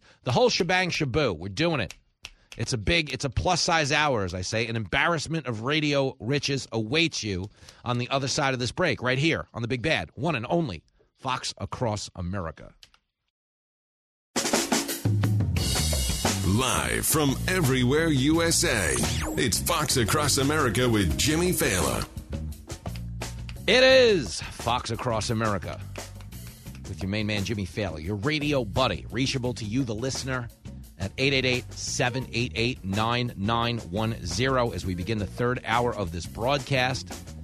The Republican Party beginning the eighth round of voting in the House of Representatives. Kevin McCarthy, Hakeem Jeffries, Byron Donalds receiving votes. Uh, Trump got a vote in the last ballot. Uh, is McCarthy going to get there on this go round? The answer would be no. He will be 0 for 8, uh, is how it appears. A lot of people squirming in Washington. They're like, this is an outrage. I don't believe it. But uh, I, I listen, man, I, I love this sort of thing. Okay, we are supposed to be. You know, anybody's like, a, if you're like a Trump guy, and make America great again, drain the swamp, the establishment, you should love this. Yes, they are defying Trump's wishes. Trump wants McCarthy. But the MAGA people, like the Matt Gaetz people, the Lauren Boebert people, they don't want McCarthy because they think he's too establishment. And to be clear, Trump has a really bad hiring record in the fact that he's hated a lot of people he hired. I mean, Jeff Sessions was his first attorney general. He trashed them the whole time until he was finally like, Get him out of here. Get him out. I mean, he's fired everybody. He's bashes, he bashes Mike Pence, he bashes Bill Barr, bashes everybody. Okay, he's a very transactional guy. And Matt Gaetz, to his credit, said I love Donald Trump, but he has a terrible HR record. And you don't have to like Matt Gaetz. Matt Gaetz is not going to be the Speaker of the House. Matt Gaetz is there to be a disruptor. Matt Gaetz, for whatever you think of him, okay, he was kind of banished from polite media society when he was accused of hooking up with a 17 year old girl. He ultimately wasn't charged for that, but that was the accusation. The accusation came at the same time a man was arrested and ultimately convicted for trying to uh, basically hold the Gaetz family hostage to try to extort $35 million out of Matt Gaetz, claiming they were doing so, okay, to go out and help free a American held hostage in Iran by the name of Bob Levinson. And that's where the story got personal for me. A lot of you don't know this. I grew up down the house from Bob Levinson. Uh, he grew up where I grew up in Levittown. He raised his daughters. We called them Huffy, Huffy and Stephanie. Those weren't their real names, uh, but I'm still in touch with them to this day. They were the g- girls who hung out in my house. They had a Smurf clubhouse in their backyard. Levinson had gotten his daughters this giant mushroom because the Smurfs were a hit show when we were kids, and we all used to hang out in that little Smurf clubhouse and you know play games and hide and seek and you know spin the bottle and hubba hubba. Things went on. Okay, I'm not proud but that was like a very formidable time in my youth. So I have a, a, an affinity for Bob Levinson. And there were some dirtbags who tried to extort Matt Gaetz under the guise of, hey, we're really desperately trying to rescue Bob Levinson. Give us $35 million, and we won't tell the public you were hooking up with underage girls. Now, the media ran with the story. What part of the story do you think they ran with? The one where a guy was trying to extort him for $35 million or the one where they said, hey, we're accusing you of hooking up with underage girls. If you picked underage girls, come on down. Okay, they ran with half the story. The media is a bunch of losers. Now, I'm not here to give Matt Gaetz the Man of the Year award. I'm just telling you that was the scam, and that's what ultimately got him banned from polite society and the media. You don't see a lot of him. He's not he's not formally banned. The point is there is a um, an uneasiness based on that story. Okay, nobody wants to bring on a guy who's accused of doing something reprehensible. You know, unless the guy's donating to the Democratic Party, which Matt Gaetz is not doing.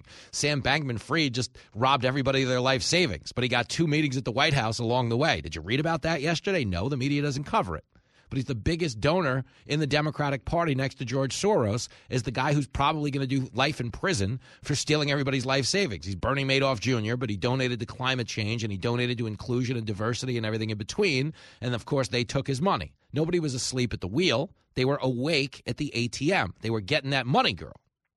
Okay, so in this instance, as Matt Gaetz continues to hold the process hostage, I do want you to understand one of the reasons why.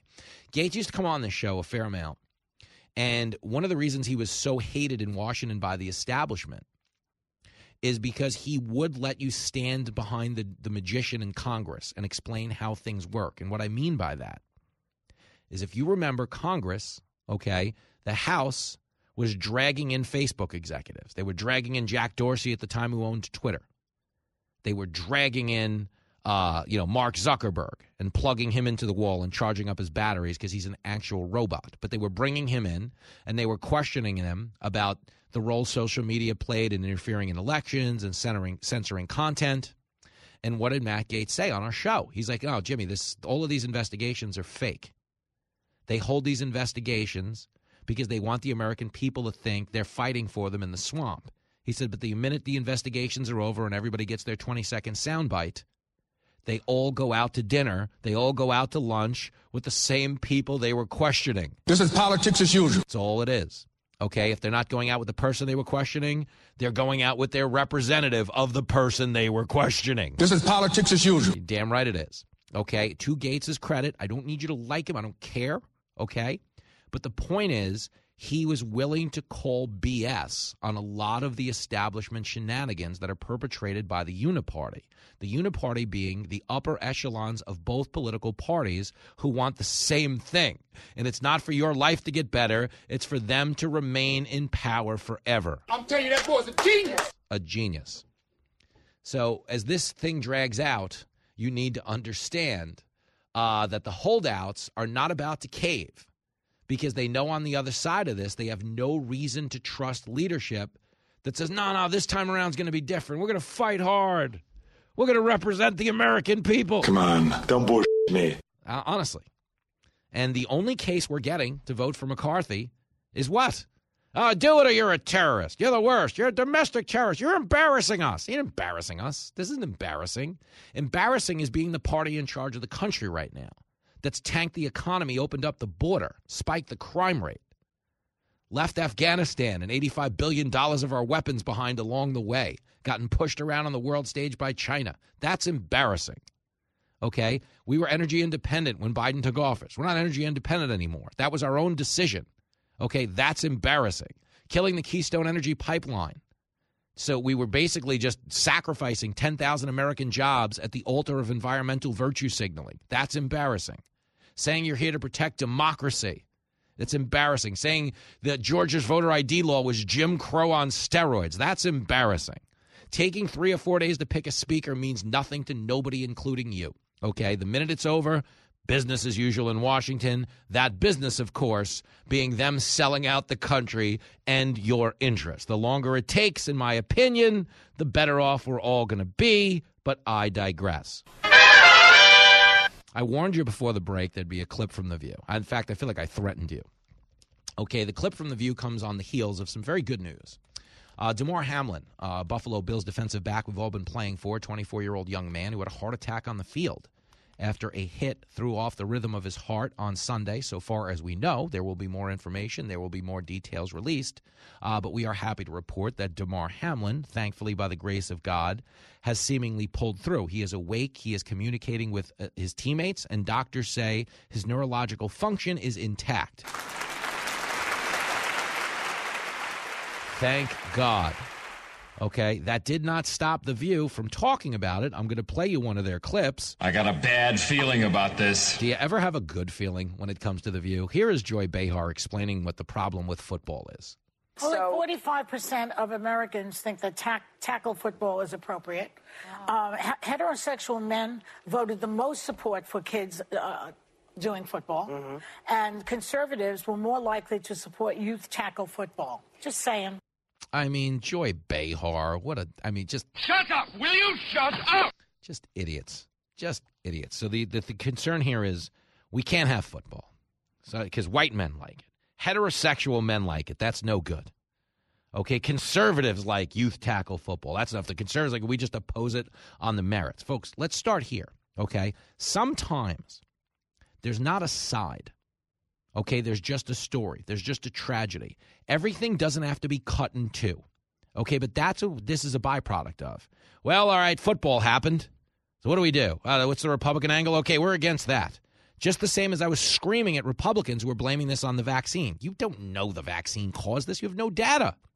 Rushing in while a guy was fighting for his life and weaponizing your anti vaccine narrative is reckless, it's disgusting, and it's the same thing we always get mad at Democrats for doing with gun control. Whenever there's a shooting, within an hour, there's a Democrat on social media, it's usually within five minutes, saying, ah, it's the NRA's fault, it's the gun owner's fault, it's the Republicans' fault.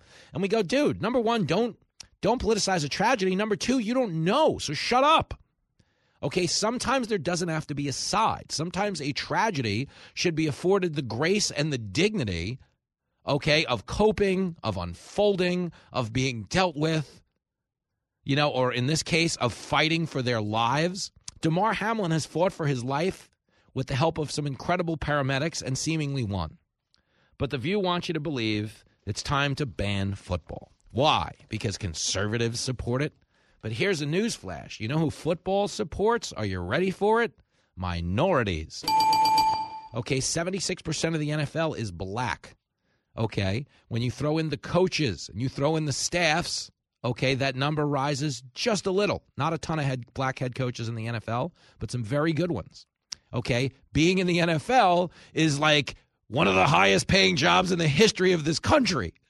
Okay, people are getting rich beyond all believable bounds. So, this is another example of people taking a dopey, intellectually lazy activist position on behalf of people who didn't ask for one. Like, you know who didn't want to defund the police? Are you ready for it? Are you ready? Hold it together. Black people. I think he's got a point. When they pulled black people in the summer of 2020 and they said, hey, do you want to defund the police? They were like, hell no. What are you, nuts? What do you mean? The, what, is this a do it yourself job now when crime happens? Nobody comes? Wait, what? But the Democrats were advancing in a narrative, white Democrats, that the police were a bigger threat to the community than the criminals. That's stupid. Use your common sense. But they got out there and said it every day. Ah, the cops are racist. They give you any numbers to support the cops being racist? The answer would be no. Nope, none at all. Get some facts and come back and see me. No, they don't. They have no facts. Zero facts. Zip facts. They just emotion, bullying, emotional social pressure campaigns. You like the cops? You're a racist. Okay, great. So I guess we'll have no more cops and more black people will die. The black murder rate is up 32% since the defund the police movement. Joy Behar to show how, you know, caring and considerate she is about this poor uh, black defensive back, Damar Hamlin, who is heroically battling through, you know, a trauma, a life-threatening event, that we should just ban the sport that's allowing him to support his family. Oh, that's great. That seems like you care about Damar Hamlin. Ban the sport that has given him a media platform so vast that the tragedy that has unfolded before our eyes has resulted in what? His toy drive for underprivileged kids, many of whom are minorities, going from $2,500 raised to over $4 million raised. Okay? Think about that. So Damar Hamlin's, you know, misfortune has resulted in $4 million for underprivileged kids. Joy Behar says, now make that go away because she's apparently looking out for these underprivileged kids. What an idiot. Okay, the view is weapons grade stupid. Do you know that this year alone, in the year 2022 anyway, they had 36, 36 legal notes issued by the producers of the show legally correcting false statements made on the show that would have gotten them sued. Why? Because these are stupid people. They go on the air, they take big emotional positions with no grasp whatsoever of what they're talking about. They're just selling self righteousness to a lot of gassy middle aged women who show up and applaud for Whoopi and Joy while they hate each other between commercials to be told that they know better than some goober conservative in podunk middle of the flyover states. I got news for you. If you live in the flyover states, you are a genius.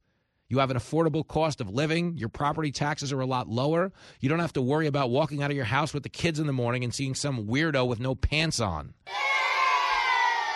Yeah, welcome to New York. We're not the flyover states. We're the drive over states. We're driving over needles. Okay, we're driving over all kinds of filth and trash. And when we're not driving to avoid the hobbit running after us in the road, we're calling you guys idiots in the middle of the country. I know better, but nobody on The View does. These people are embarrassing. Okay, but we're living in a death of shame. No, no, we got to ban football. That's what we got to do. Wait, what? Yeah, because that'll help the black community. Do you understand how much good football has done?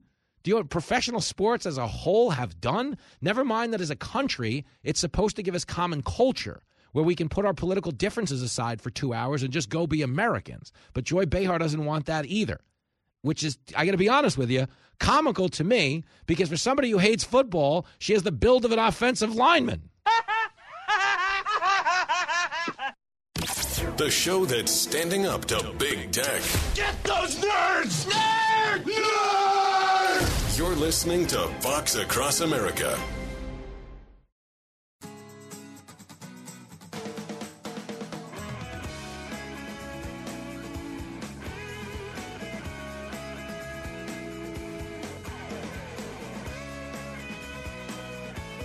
Oh, girl.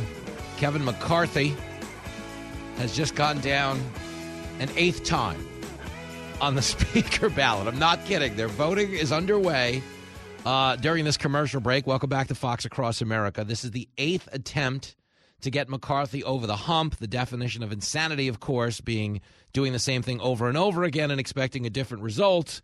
They have now done this eight times.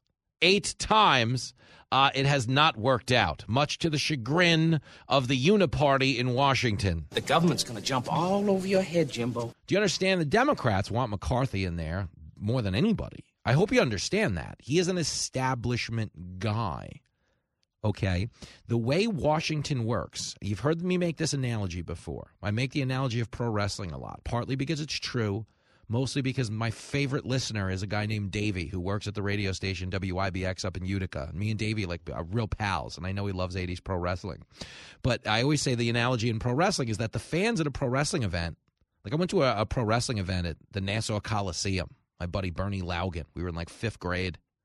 And all the fans were actually like, it was passionate. They're beating the hell out of each other in the parking lot. It's like one of the first fistfights I ever saw was at the parking lot of the Nassau Coliseum on Hempstead Turnpike and uh, I'm watching fans of wrestlers beat each other up.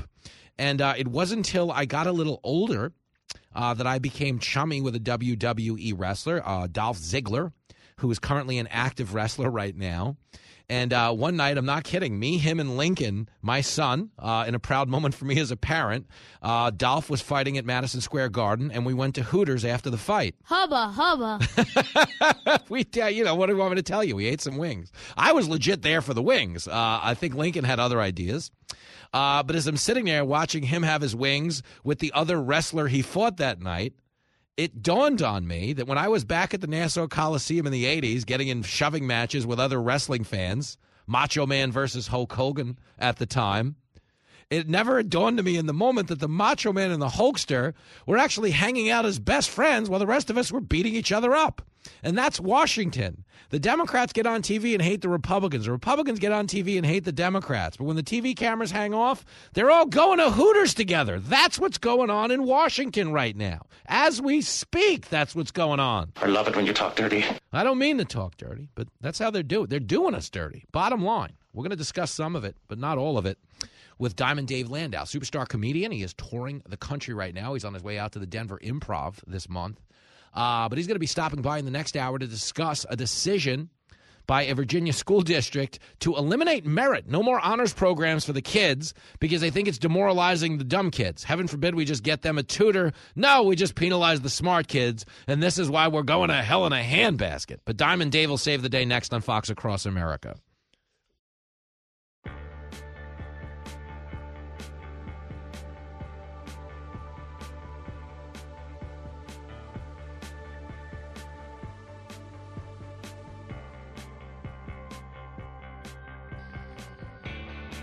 Oh, girl. It is Fox Across America. Your radio buddy Jimmy Failla, Kevin McCarthy, giving me shades of Howard Cosell. Do you remember the famous clip where Joe Frazier, Smokin' Joe Frazier, got in the ring against George Foreman?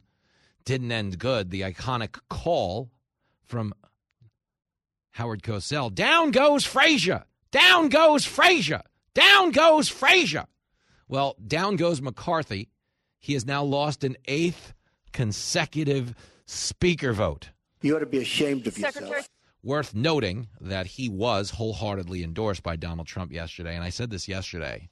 Trump really opened himself up uh, to a body shot when it comes to critiques of the influence he has over this party you know, and Chuck Todd and all those other dirtbags were out there talking about it. Here it is, uh, clip 16, Chuck Todd. Donald Trump, once again, was very helpful to Kevin McCarthy to the point of it got him not a single new vote. Not a single, not a single vote. Which but is it's echoing. kind of a reminder of just we've been chronicling how much power he's been losing inside the party. I think this is why Trump had been so quiet for a while, for fear that his his voice doesn't matter. I think we just found out at least when it comes to getting McCarthy over the finish line. He could maybe end McCarthy if he wanted to, but he can't. Couldn't crown him. Puts a- There's a slob. There's a real slob. it is worth noting, though, that it is unprecedented in the Trump era that as many as 22 Republicans would not follow Trump's lead. Trump truth socialed yesterday. When he got out of bed, everybody vote for McCarthy. Let's put this to bed. Let's wrap it up today. Uh, today has now become tomorrow. McCarthy has now lost two more times at the very least. Uh, they're going to vote again shortly, I would assume. I don't know when this ends. But joining us now is a guest everyone would vote for. Not only would they vote for him, but they would then, when the voting was done, they would head out to the Denver Improv. They'd see him do live stand up comedy January the 20th and the 21st. Um, that's assuming he didn't win the speakership vote. Dave Landau is here. Yo, Diamond Dave. Hey, how are you, sister? Yeah, better now, girlfriend. Um, I'm oh, laughing. I don't. Good. I don't mean to rope you into politics because I've just i have had enough. I don't care. But the dude Kevin McCarthy has now run. I mean, assuming this is class president, he's run eight eight times and lost. Would you run a ninth time? Am I missing something? I wouldn't, I wouldn't run once. I don't even run now physically. but but no, I always wonder why people are glutton for punishment. It's like, you know what? People said seven times they don't want me. Let's yeah. feel this in eight. it's a weird, you know what I mean? It's like a weird get the hint moment. Uh, but he's out. He's doing it. It's it's going on. So uh, we're going to continue to cover it. But uh, I wanted to cover really quickly two things. Uh, first and foremost, so uh, the highest honor someone can get in my book in terms of comedy, okay, is some type of an endorsement from my brother Mike. My brother Mike's the funniest guy I know. Like growing up, he awesome. he could do like character voices and stuff, and you know, would always kind of pick on me, but in a good, humorous way. And Mike was always like the comedy brain in the house. Like I, you know, funny do my own thing, but my brother Mike was the gold standard in my house. My uncle Sonny, the late great Uncle Sonny, uh, was also like the you know the driving force of humor. But over the holiday break, I was out in Ohio, and I got a text from my brother Mike saying that, oh, you got to check out this web series. It's hilarious. And it was your web series, Normal World, from my brother Mike. And now, That's awesome, man. Well, well, hold on. This is important because he did. He knows you from the radio show, but at the time he didn't know that that's who he was shouting out. And I was like, "Oh, that's Landau." And he's like, "Oh my God, get out of here!" He's like, "I thought he sucked on the." Ra-. I'm kidding, but uh, no, great, great. If people haven't seen it, just give me a plug. Where do they go get Normal World? Oh, thank you very much. Yeah, it's just the first episode we put out. It's Normal World. You can go to uh, youtube.com slash the DT Landau. Um, I didn't think about it when I made the page 10 years ago. But, Yo, I have I have two YouTube pages that I started when I was a cab driver that I don't even know how to edit or take down. I can't. They're just there now. There's a video of my kid like on a swing set. There's like an old stand up set at an open mic, and I can't even take it down. Go ahead. So I feel your pain. yeah, yeah, I really don't understand tech. So it's like, yeah, you can take, you know, it's like the, getting the worst directions to anything and people just give up. but if you go to youtube.com, the DT Landau, also, if you go to my Twitter, uh, Dave Landau, Instagram, uh, Landau Dave, all that stuff, it's all there. There's links there, sketches, everything. Please check it out. I really appreciate that. No- And no. Mike, if you're listening, thank you. Oh, my brother. It's what time is it? Two forty in the app. No, he's in a Hooters. But the point is, who knows? You don't know. Right. You just you don't know. Is he with my brother? Because he's also named Mike. He aged the same way. Oh, that's so funny, man. That's so funny. But yes, I loved it, and they should go see it. And I'm not going to give it give it away.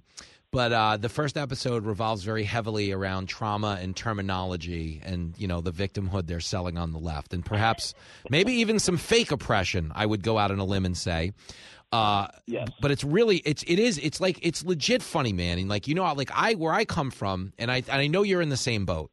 Like if either one of us is at a comedy club this weekend, we're going to kill. We're good at this because we're emotionally tormented people who have devoted 20 years of our lives to figuring out how to get good at this. I don't take any, you know, I take you know, I'm not embarrassed to say it. Like you can't imagine how dead you have to be on the inside to get good at stand-up comedy. But the point is, we've been willing to fight those deaths. So I am always able to root for other comedy because I'm not insecure and I know you're not either. So to see this come off and be as good as it was, it was actually a big moment for me because I want comedy to be good. Comedy had a bad reputation for a long time because the wrong people were in positions of power. But as they say in the movie Taxi Driver, one day a real rain will come and wash all this scum off the face of the earth. Well, get an umbrella, Dave Landau, because I think it's raining. Well, that means a lot to me, man.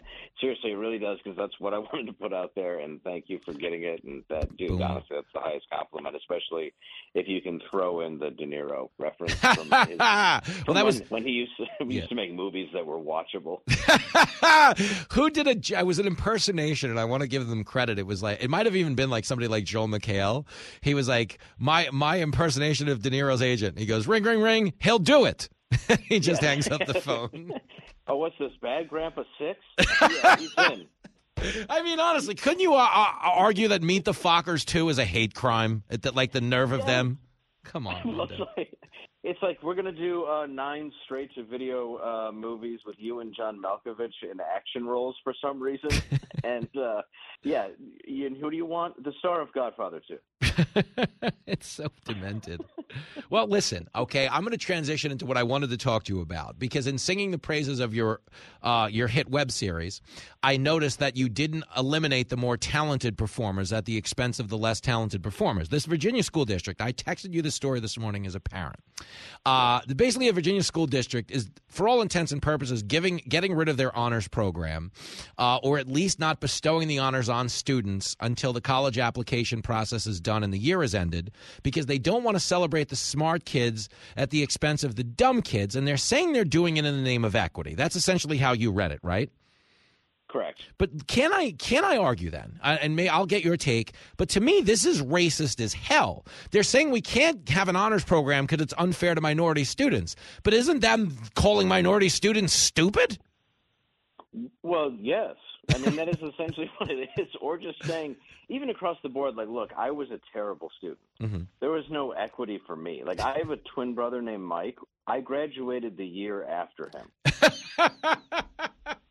so, like, think about this. Like, if anybody's listening and picture this, you're at your twin brother's high school graduation. Oh, you're good.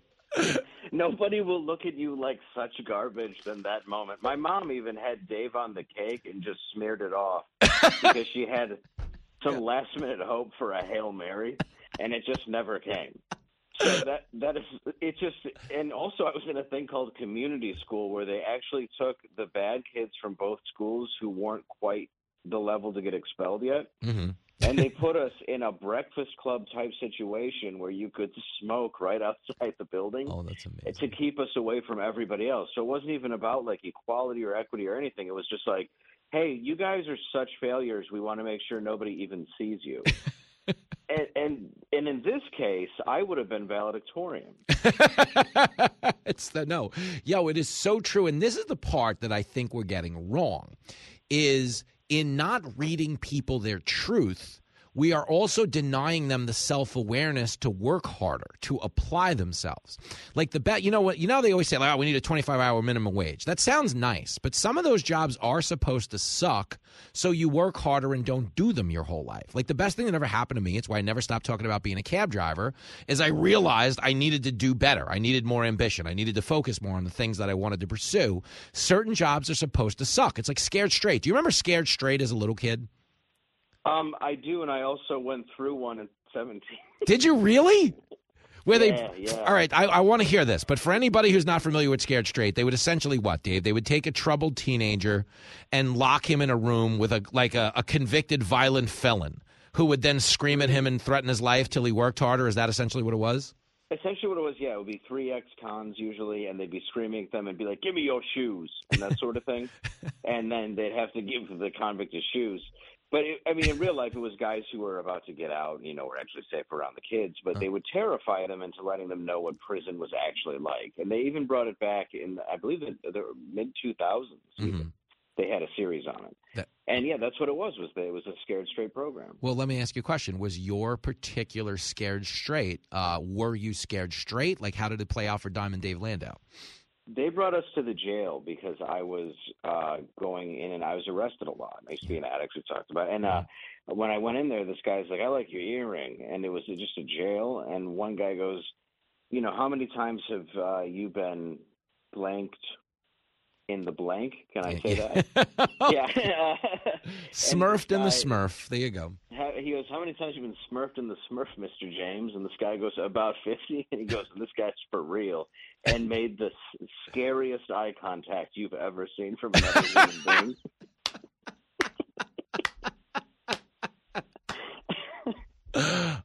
Oh, And it uh-huh. and it worked, but it was like a jail. So you, you know, later I realized that it wasn't even like the prison because Uh-huh. they wouldn't even throw me. But yeah, it was part of that program to make me go. You don't want to do this. And even then, when I was like a, a bad, troubled teen getting arrested and stuff, I still worked. Like I had jobs all the time. like I had, I was, I was always a waiter or a busboy. I learned to detail cars, which may or may not have been for, you know, a, a connected branch of people. But I just, you know, I did a lot of fun things that, but you do have to do those jobs because Yes. you want the last like real job I had was selling luggage.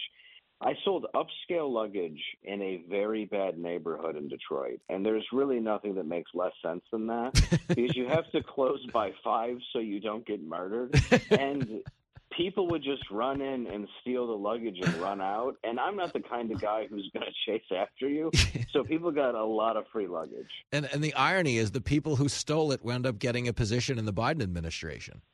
Well, that's true. well played. Sam Brinton, there you go. I'm like, where's my jacket? Oh, I had a I had a lucky like Catskills joke on Outnumbered two weeks ago because they were talking about that. The guy came up in conversation, and Kennedy goes, "Yeah, but that's over now. Biden gave him a pink slip," and I go, "And he put it on." Heyo! All right, everybody, come on, Yeah, right. folks. You Yeah, should. right when it happened, Yeah. they just tweeted, "This guy just stole my prom dress." I had nothing to wear. Oh, that's funny. Dave Landau is on the phone. You can see him at the Denver Improv, January 20th and 21st. Uh, you can watch his web series right now. It is called Normal World. It is on the YouTube. Uh, I also texted you about Cardi B. Give me a second on Cardi B. So she was complaining about inflation uh, on the Twitter, saying that lettuce was Mostly lettuce. yeah, she was really weird that she was complaining about lettuce specifically. She said lettuce was two dollars, now it's seven. Did, is there any chance that she was confusing lettuce and weed? I know. I'm like, I'm like, you do mean at the same time. I'm like, you mean marijuana, right? Because there's no way. Who's selling you lettuce for seven dollars, and why are you buying it? You're just making up numbers. Well, they know she's a rapper and she's got bling, so they probably figure because she she said in the tweets that she gets a monthly report on what her household is spending. But this happens to rappers because it happens to pro ball, ball players. They basically have right. financial advisors that are spending their money for them. And if you don't have a background in finance, you get robbed. There was a Sports Illustrated story. It's it's probably like 15 years old now about how a major league pitcher on the Angels from the Dominican Republic uh, was talking to a reporter about how he couldn't believe that car insurance was $200,000 a month in America which means whoever his financial advisor was had a progressive policy for $1,300 and was making $2.4 million a year. But that's what happens, you know? Guy just hates Flo every time she's on TV. he, shot his TV. He wanted to get Flo. Just like Elvis. oh man, I love that about Elvis. Fat Elvis is the greatest thing that ever happened to this country. He doesn't get celebrated enough. You know that? No, he deserves a day, and I don't mean Elvis Day. I mean Fat Elvis Day. Specifically, Fat Elvis. Well, Eric, just just to speak to our background as performers, then, and I, and I can kind of leave you on this. This happened recently. My aunt Fran, who is as big of an Elvis fan as there is, uh, and rightfully so, as I said. I have taken my mom and my aunt to Graceland, and they've been on the plane. My mom, as a matter of fact, set off an alarm on Elvis's plane, uh, the Lisa Marie, because she oh, sat really? she sat on the bed because she wanted to say she was in Elvis's bed. That's kind of classy gal Wait. my mom is. Oh, it was she when she was over eighteen. Yeah. like, hell no, we can't have that. Hey, you leave Priscilla out of this, young man. Stay focused. Great joke though. So uh, in the in the process of going to Graceland, that that spun off into a series of Elvis impersonators at milestone birthday parties, like my 25th birthday, you know, people's 50th birthdays, people's 60th birthdays. We had an Elvis impersonator. Well, this year, really quick, I know they went out and they got a McCartney impersonator, and I was really laughing because it was a really good McCartney impersonator. But in a backstage moment where I saw the guy getting into his Sergeant Pepper's album, uh, his his jacket, I heard him mutter to himself. He's he had gotten so fat. He goes, I, I don't even fit in this jacket anymore. He's like, I should have been an Elvis impersonator. I could have kept eating. and I found that so funny. And no one heard it but me, and I didn't comment on it. But I completely got it in that moment. The reason you only see rhinestone Elvis impersonators is because you can be fat and still do the gig. Of course, also it's crazy. At my birthday parties, we just had Ringo. you didn't even get a McCartney impersonator. no, so, it was just it was the actual guy. it's like, yo, could you help a brother out? he's like, lettuce is seven dollars a head. Could you help me out? Peace and love. oh, yeah. Come oh. on, me and my All Star band. We got a lot of lettuce to eat. It turns out he was in your scared straight. He's like, you got to apply yourself. Oh, great work. Oh, that is the greatest story, though. It's the, it's the saddest moment a guy's ever had where he's like, I picked the wrong impression. it's really, I wanted to be like, dude, there was no right one. Oh, you're the best, man. Good stuff. Everybody will see you friend. at the Denver Improv. I'll talk to you soon, Diamond Dave. Thank you, sir. My man. Back after this. You're hanging out with Jimmy Failla on Fox Across America.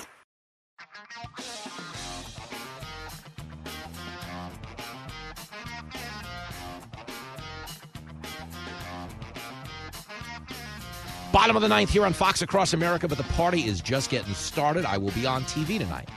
I will be on the Sean Hannity show uh, this evening, and I am scheduled to appear again tomorrow. If you missed any of today's TV appearances so far, I was on Fox and Friends First at 5 o'clock this morning. That is on the Fox Across America Facebook page. I will also post my appearance on Stuart Varney's show from 11:30 today. Me and Varney got together, had a grand old time. Uh, but the party for you and me, man, I got to tell you, what a fun show. Game Ball, the Diamond Dave Landau, uh, very wildly funny, and Jason Chaffetz for taking us inside the House Speaker nomination process, a process that'll very well be going on this time tomorrow because McCarthy just lost again. Uh, but either way, the show's over. Be a Republican, be a Democrat. Don't be a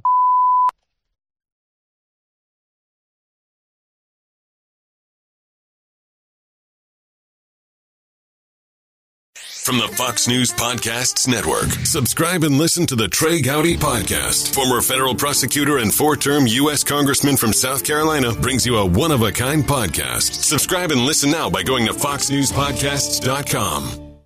Listen to the show ad free on Fox News Podcast Plus, on Apple Podcast, Amazon Music with your Prime membership, or subscribe wherever you get your podcasts.